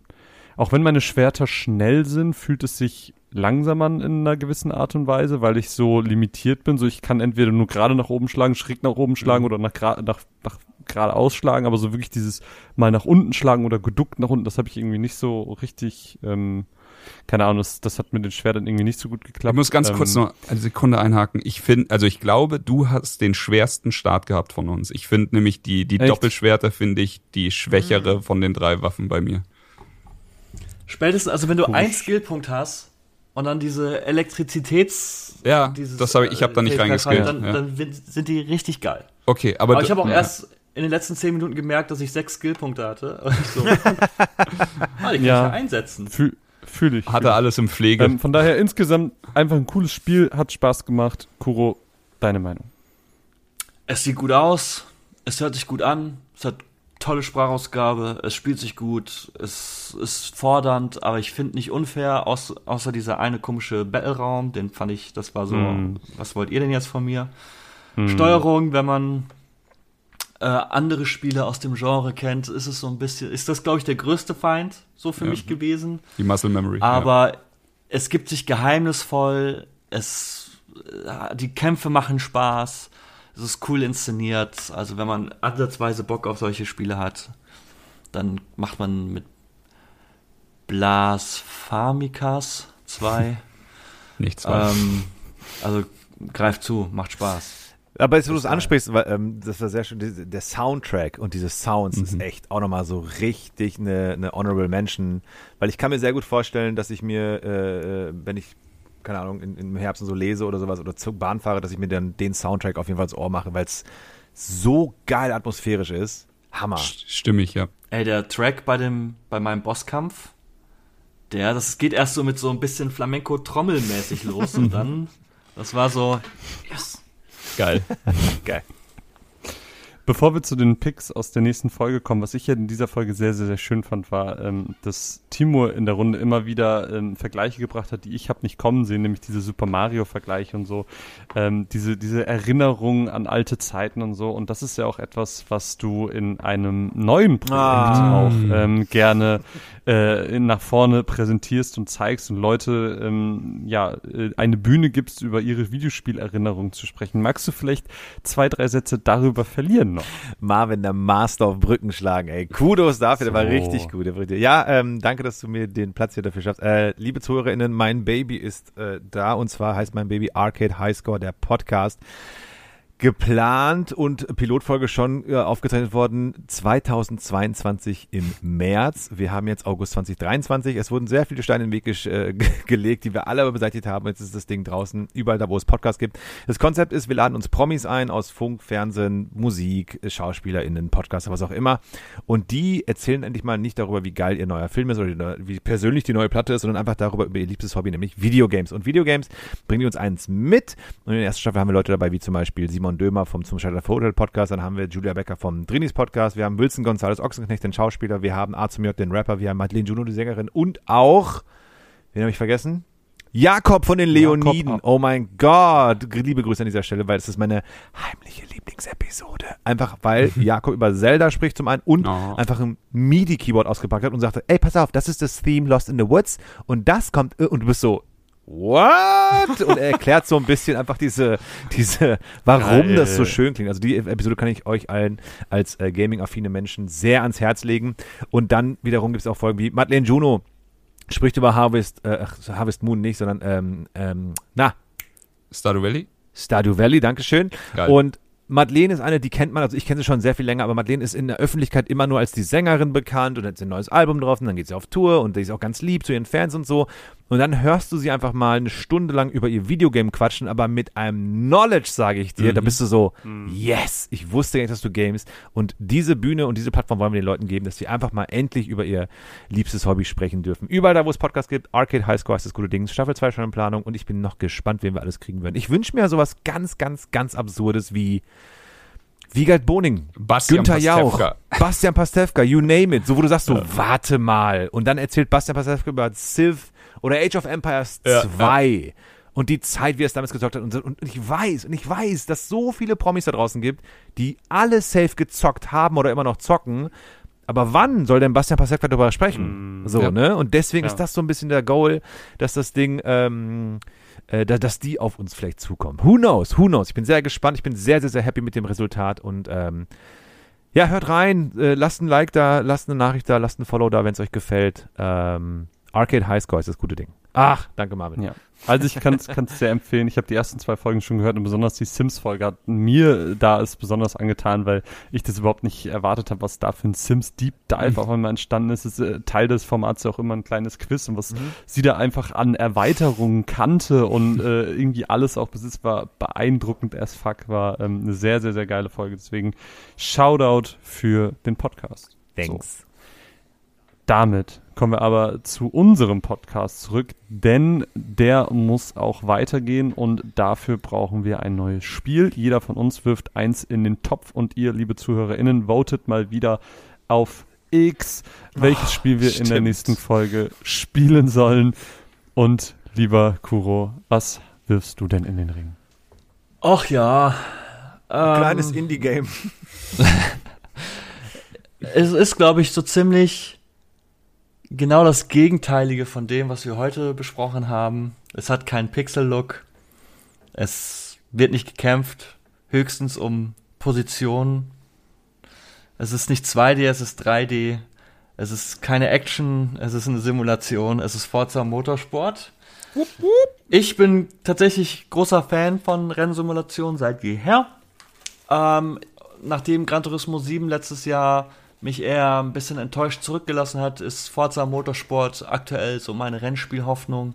Ich hoffe, es wird cool, ich hoffe, es wird Spaß machen und ich hoffe, dass es drankommt, damit Marvin eine Rennsimulation spielen möchte. Ich will einfach Marvin auch zuhören, wie er sich mit einer Rennsimulation auseinandersetzen muss und dann wahrscheinlich äh, sagt, wie doll er sowas hasst. Aber wie viel... Jokes on you, ich habe schon oft Rennsimulationen gespielt. Nice. Ha! Hm. Wie viel Umso Forza besser. Horizon sind im Forza Motorsport drin? Dann nimmst du das Holy Colors Festival weg. fünf Prozent? Oh, okay. Dann nimmst du die, diese Arkadigkeit ein bisschen weg. Also du kannst es dir bei, bei Motorsport auch leichter machen. Es ist nicht diese knallharte, beinharte Simulationsgeschichte. Du kannst dir auch diese Hilfen und sowas wieder einstellen. Aber mhm. es ist halt dann am Ende des Tages mehr Rennen und weniger okay. Coolness drumherum und so. Und das ist auch also irgendwie... Wenn es halt ja? in Forza Horizon darum geht, so dieses... diese Autokultur zu feiern, im Sinne von so, hey, geile Schlitten, fahr durch die Gegend, hab Spaß, gute Laune, Festival, wup, ja. wup, ist Forza Motorsport eher die, Zele- die, die Celebration von, ähm, also tatsächlich vom Rennzirkus, vom Motorsport. Mhm. Ne? Motorsport äh. in Forza Motorsport und Forza Horizon ist halt eher so die Autokultur. Und okay. Freude am Fahren. Ja, es ist ja, wirklich ja. geil, dass beides existiert, muss ich sagen. Aber ich bin echt nach drei, vier Teilen hintereinander, die jetzt eben arkadisch waren, habe ich richtig Bock, mal wieder in Motorsport einzutauchen. Habe ich Bock drauf. Also Shoutout Game Pass, ich werde eh reingucken. Ja. Habe ich Bock drauf. Und sieht auch wieder fucking insane aus, ne? Alter. Grafikmäßig. Ja. Du siehst fucking ah! Smack. Nice. Wie sieht's denn bei dir aus, Chris? Was ist dein Spiel für die nächste Folge? Okay, mein Spiel für die nächste Folge. Ähm, mein Spiel für die nächste Folge ist Ghost Runner zwei. Und ich bin super froh, dass wir heute erst drüber geredet haben, weil wir haben ja die Regel bei uns, bei den Nominierungen, dass wir vorher die Spiele dann auch nicht gespielt haben dürfen. Also jetzt natürlich mal abgesehen von Game zwei oder sowas, aber Ghost Runner zwei, zwei Stunden sollte es das nächste Spiel werden. Ab dem Zeitpunkt der Ankündigung. Letzte Woche allerdings habe ich eine Mail bekommen, die sagte, ey, schade, dass wir für dich keinen Termin mehr für Ghost Runner zwei hatten auf der Gamescom, aber hier ist ein Steam-Key, spiel's doch einfach mal an. Und dann habe ich eine zwanzig-Minuten-Demo gespielt und habe mich komplett schockverliebt. Ich fand Ghost Runner eins schon richtig nice und tatsächlich, äh, ja, deswegen habe ich es vorher noch nicht erwähnt, weil ich es jetzt in meinem, in meinem Pick einfach erwähne. Ghost Runner zwei ist Arschloch schnell, es ist ein Speedrunning-Simulator, es ist aber halt auch, ich weiß nicht, ob ihr Ghost Runner überhaupt kennt, aber Wallrunning ist dabei, man wirft Shuriken, man hat ein Ninja-Schwert und kann damit Leute zerteilen und sowas. Und am Ende des Tages geht's trotzdem darum, so schnell wie möglich durch ein Level zu kommen. Und ich dachte, wäre das nicht diese "Wie weit bist du gekommen?" Frage auf die nächste Stufe gehoben, wenn wir sagen Ghost Runner zwei, nicht nur wie weit bist du gekommen, sondern wie weit bist du gekommen und was waren deine Zeiten für verschiedene Level? Also wir haben zwei Stunden Zeit, da kann man einiges von dem Spiel sehen. Der zweite Teil macht alles richtig, was der erste richtig gemacht hat, bringt jetzt noch ein paar Neuerungen. Zum Beispiel so einen so einen abgefahrenen Motorradmodus, wo du, ey, mich hat's krass an F-Zero erinnert, weil du bist halt, also klar, du fährst auf dem Motorrad, du hast immer noch dein Schwert, du musst manchmal so einen, so einen Schalter hämmern, damit so Laserwände weggehen. Du hast halt so Wände, die sich schließen und du musst in letzter Sekunde noch durch, du musst springen, du musst halt alles timen, du kannst an Wänden fahren und sowas. Es ist abgefahren gut. Es ist einfach abgefahren geil und ich freue mich, ich würde mich freuen, mir die Bestzeiten mit euch um die Ohren zu hauen. Ich meine, es ist ja bei Ghost Runner zwei nicht nur wichtig, wie weit man kommt, ja. sondern auch, wie geil man kommt. Ja, das oh. ist vollkommen richtig. Der Style ist die Leistung. Der Style also. ist die Leistung, ja. Ja, ja, ja. Also auch geil kommen ist, also nicht nur weit kommen, sondern auch richtig geil kommen. Ja. Mhm. ja. Auch Thema. Ne, finde ich, äh, wäre wär das perfekte oh. Spiel für uns äh, vier Speedrun-Mäuschen. Wie geil bist du gekommen? Timo, ähm, hm. kommt man auch geil bei deinem Spiel? Ich hoffe doch, denn mein Pick ist endlich mal wieder ein Teil von einem riesen Franchise, welches wieder ein bisschen back to the roots geht. Es geht um Assassin's Creed Mirage, ähm, welches im Oktober rauskommt. Assassin's Creed haben wir alle schon bestimmt mal Berührung mit gehabt und manche äh, mögen es mehr, manche mögen es weniger, manche fanden die O G-Dinger richtig geil, manche finden die neueren besser, et cetera et cetera. Wir sind sehr gespannt, also ich und die ganze Gaming-Landschaft, wie der neue Teil wird. Der neue Teil will sich ein bisschen mehr auf die alten besinnen, mit mehr Schleichen, ein bisschen mehr Assassinen und solche Geschichten, weil die neueren, nehmen wir jetzt mal Odyssey oder ähm, Valhalla, waren ja sehr R P G-lastiger, die mehr so in die Richtung Witcher zum Beispiel gingen. Ähm, was ich sehr mochte zum Beispiel, aber für die, die Die Hard-Fans von Assassin's Creed so ein bisschen äh, straight from the path wurden. Deswegen wird jetzt der neue Teil wieder ein bisschen mehr back to the roots gehen. Es sieht fantastisch aus bisher von der Grafik, vom Setting her, das könnte ja sehr, sehr, sehr gut. Und ich bin sehr gespannt, ob sie es schaffen, diesen, diesen Vibe von früher, dieses im Verborgenen, dann sich doch mal irgendwie äh, so einen kleinen Assassin-Mord zu machen, dann sich schnell in die Leute da wieder zu äh, verstecken und dann dieses Kribbeln von einem, von einem Schleichmord oder von einem Schleichattentat zu haben, dass das wieder mehr kommt, anstatt halt mit großen Äxten äh, zu brandschatzen zum Beispiel. Also Assassin's Creed Mirage, ich bin sehr, sehr, sehr gespannt. Ich bin großer Fan von dem Franchise. Ich mag äh, Assassin's Creed sehr, sehr, sehr gerne und wünsche und hoffe, dass es ähm, ein Erfolg wird, oder was heißt Erfolg, aber im Sinne von, dass es gut ankommt und auch dann halt genau das ähm, erfüllt, was viele sich wieder wünschen. Ähm, und natürlich, liebe Freunde, wir wollen, dass Chris Assassin's Creed spielt. Das ist der einzige Grund. Oh mein lieber Gott, bitte nicht. Für meine kleine ähm, Präsentation fände ich es sehr schön, wenn in der Post-Production jetzt ein, ein mhm. schöner Soundtrack entsprechend Mach ich. Äh, eingespielt Mach wird. Mach ich rein. Okay. In einer dunklen Nacht, im Schein des Mondeslicht, schlichen Diebe zur Bank, ihr Ziel in Sicht. Maskiert und leise, in der Dunkelheit verborgen, dachten sie an Reichtum, an Macht und an Morgen. Der Tresor der Bank, ein sicherer Ort, voll mit Schätzen, an die sie glaubten, ohne Hort. Doch die Alarmanlage erwachte zum Leben, ein ohrenbetäubendes Läuten zum Beben. Die Diebe gerieten in Panik und Not, doch sie gaben nicht auf, das war ihr Gebot. Sie kämpften und schlichen durch enge Gassen, durch Hindernisse, ohne aufzupassen. Die Polizei kam mit Blaulicht und Sirenen, doch die Diebe entkamen, das war ihre Szene. Durch Abenteuer und Nervenkitzel so heiter erreichten sie ihr Ziel, den Ausgang der Streiter. Und deswegen sollten wir Payday drei spielen. Dort können wir Abenteuer und Raubzüge verzielen. In einer virtuellen Welt ohne echten Schaden können wir den Nervenkitzel des Verbrechens erfahren. Ich klatsche. Ich weiß nicht, ob man es hört, aber... Hast du, hast du während der ganzen Episode gerade dir einfach ein, ein Poem ausgedacht? Ich habe ChatGPT gesagt, bitte schreib ah. mir auf Deutsch ein Gedicht und es sollte enden mit und deswegen sollten wir Payday drei spielen. Heftig. Not bad. Hattest du das mit ChatGPT nicht gesagt? Wäre es beeindruckender gewesen? Ah. Ja, aber ich will ja, so, will ja nicht lügen hier. Nee, natürlich. So. Damn. Ja. Also Payday drei ist ein Pick. Schön äh, Koop ja. dann. Ich habe Payday alle alleine. Weil, okay, ne, nein, also jetzt mal ganz ehrlich, ich habe das jetzt genommen, weil ich wollte eigentlich das Disney Racer Game nehmen, aber so hätten wir zwei Racer Games gehabt und meine bisher immer noch liebste Folge ist ja die Cowabunga-Folge, die Turtles-Folge mhm.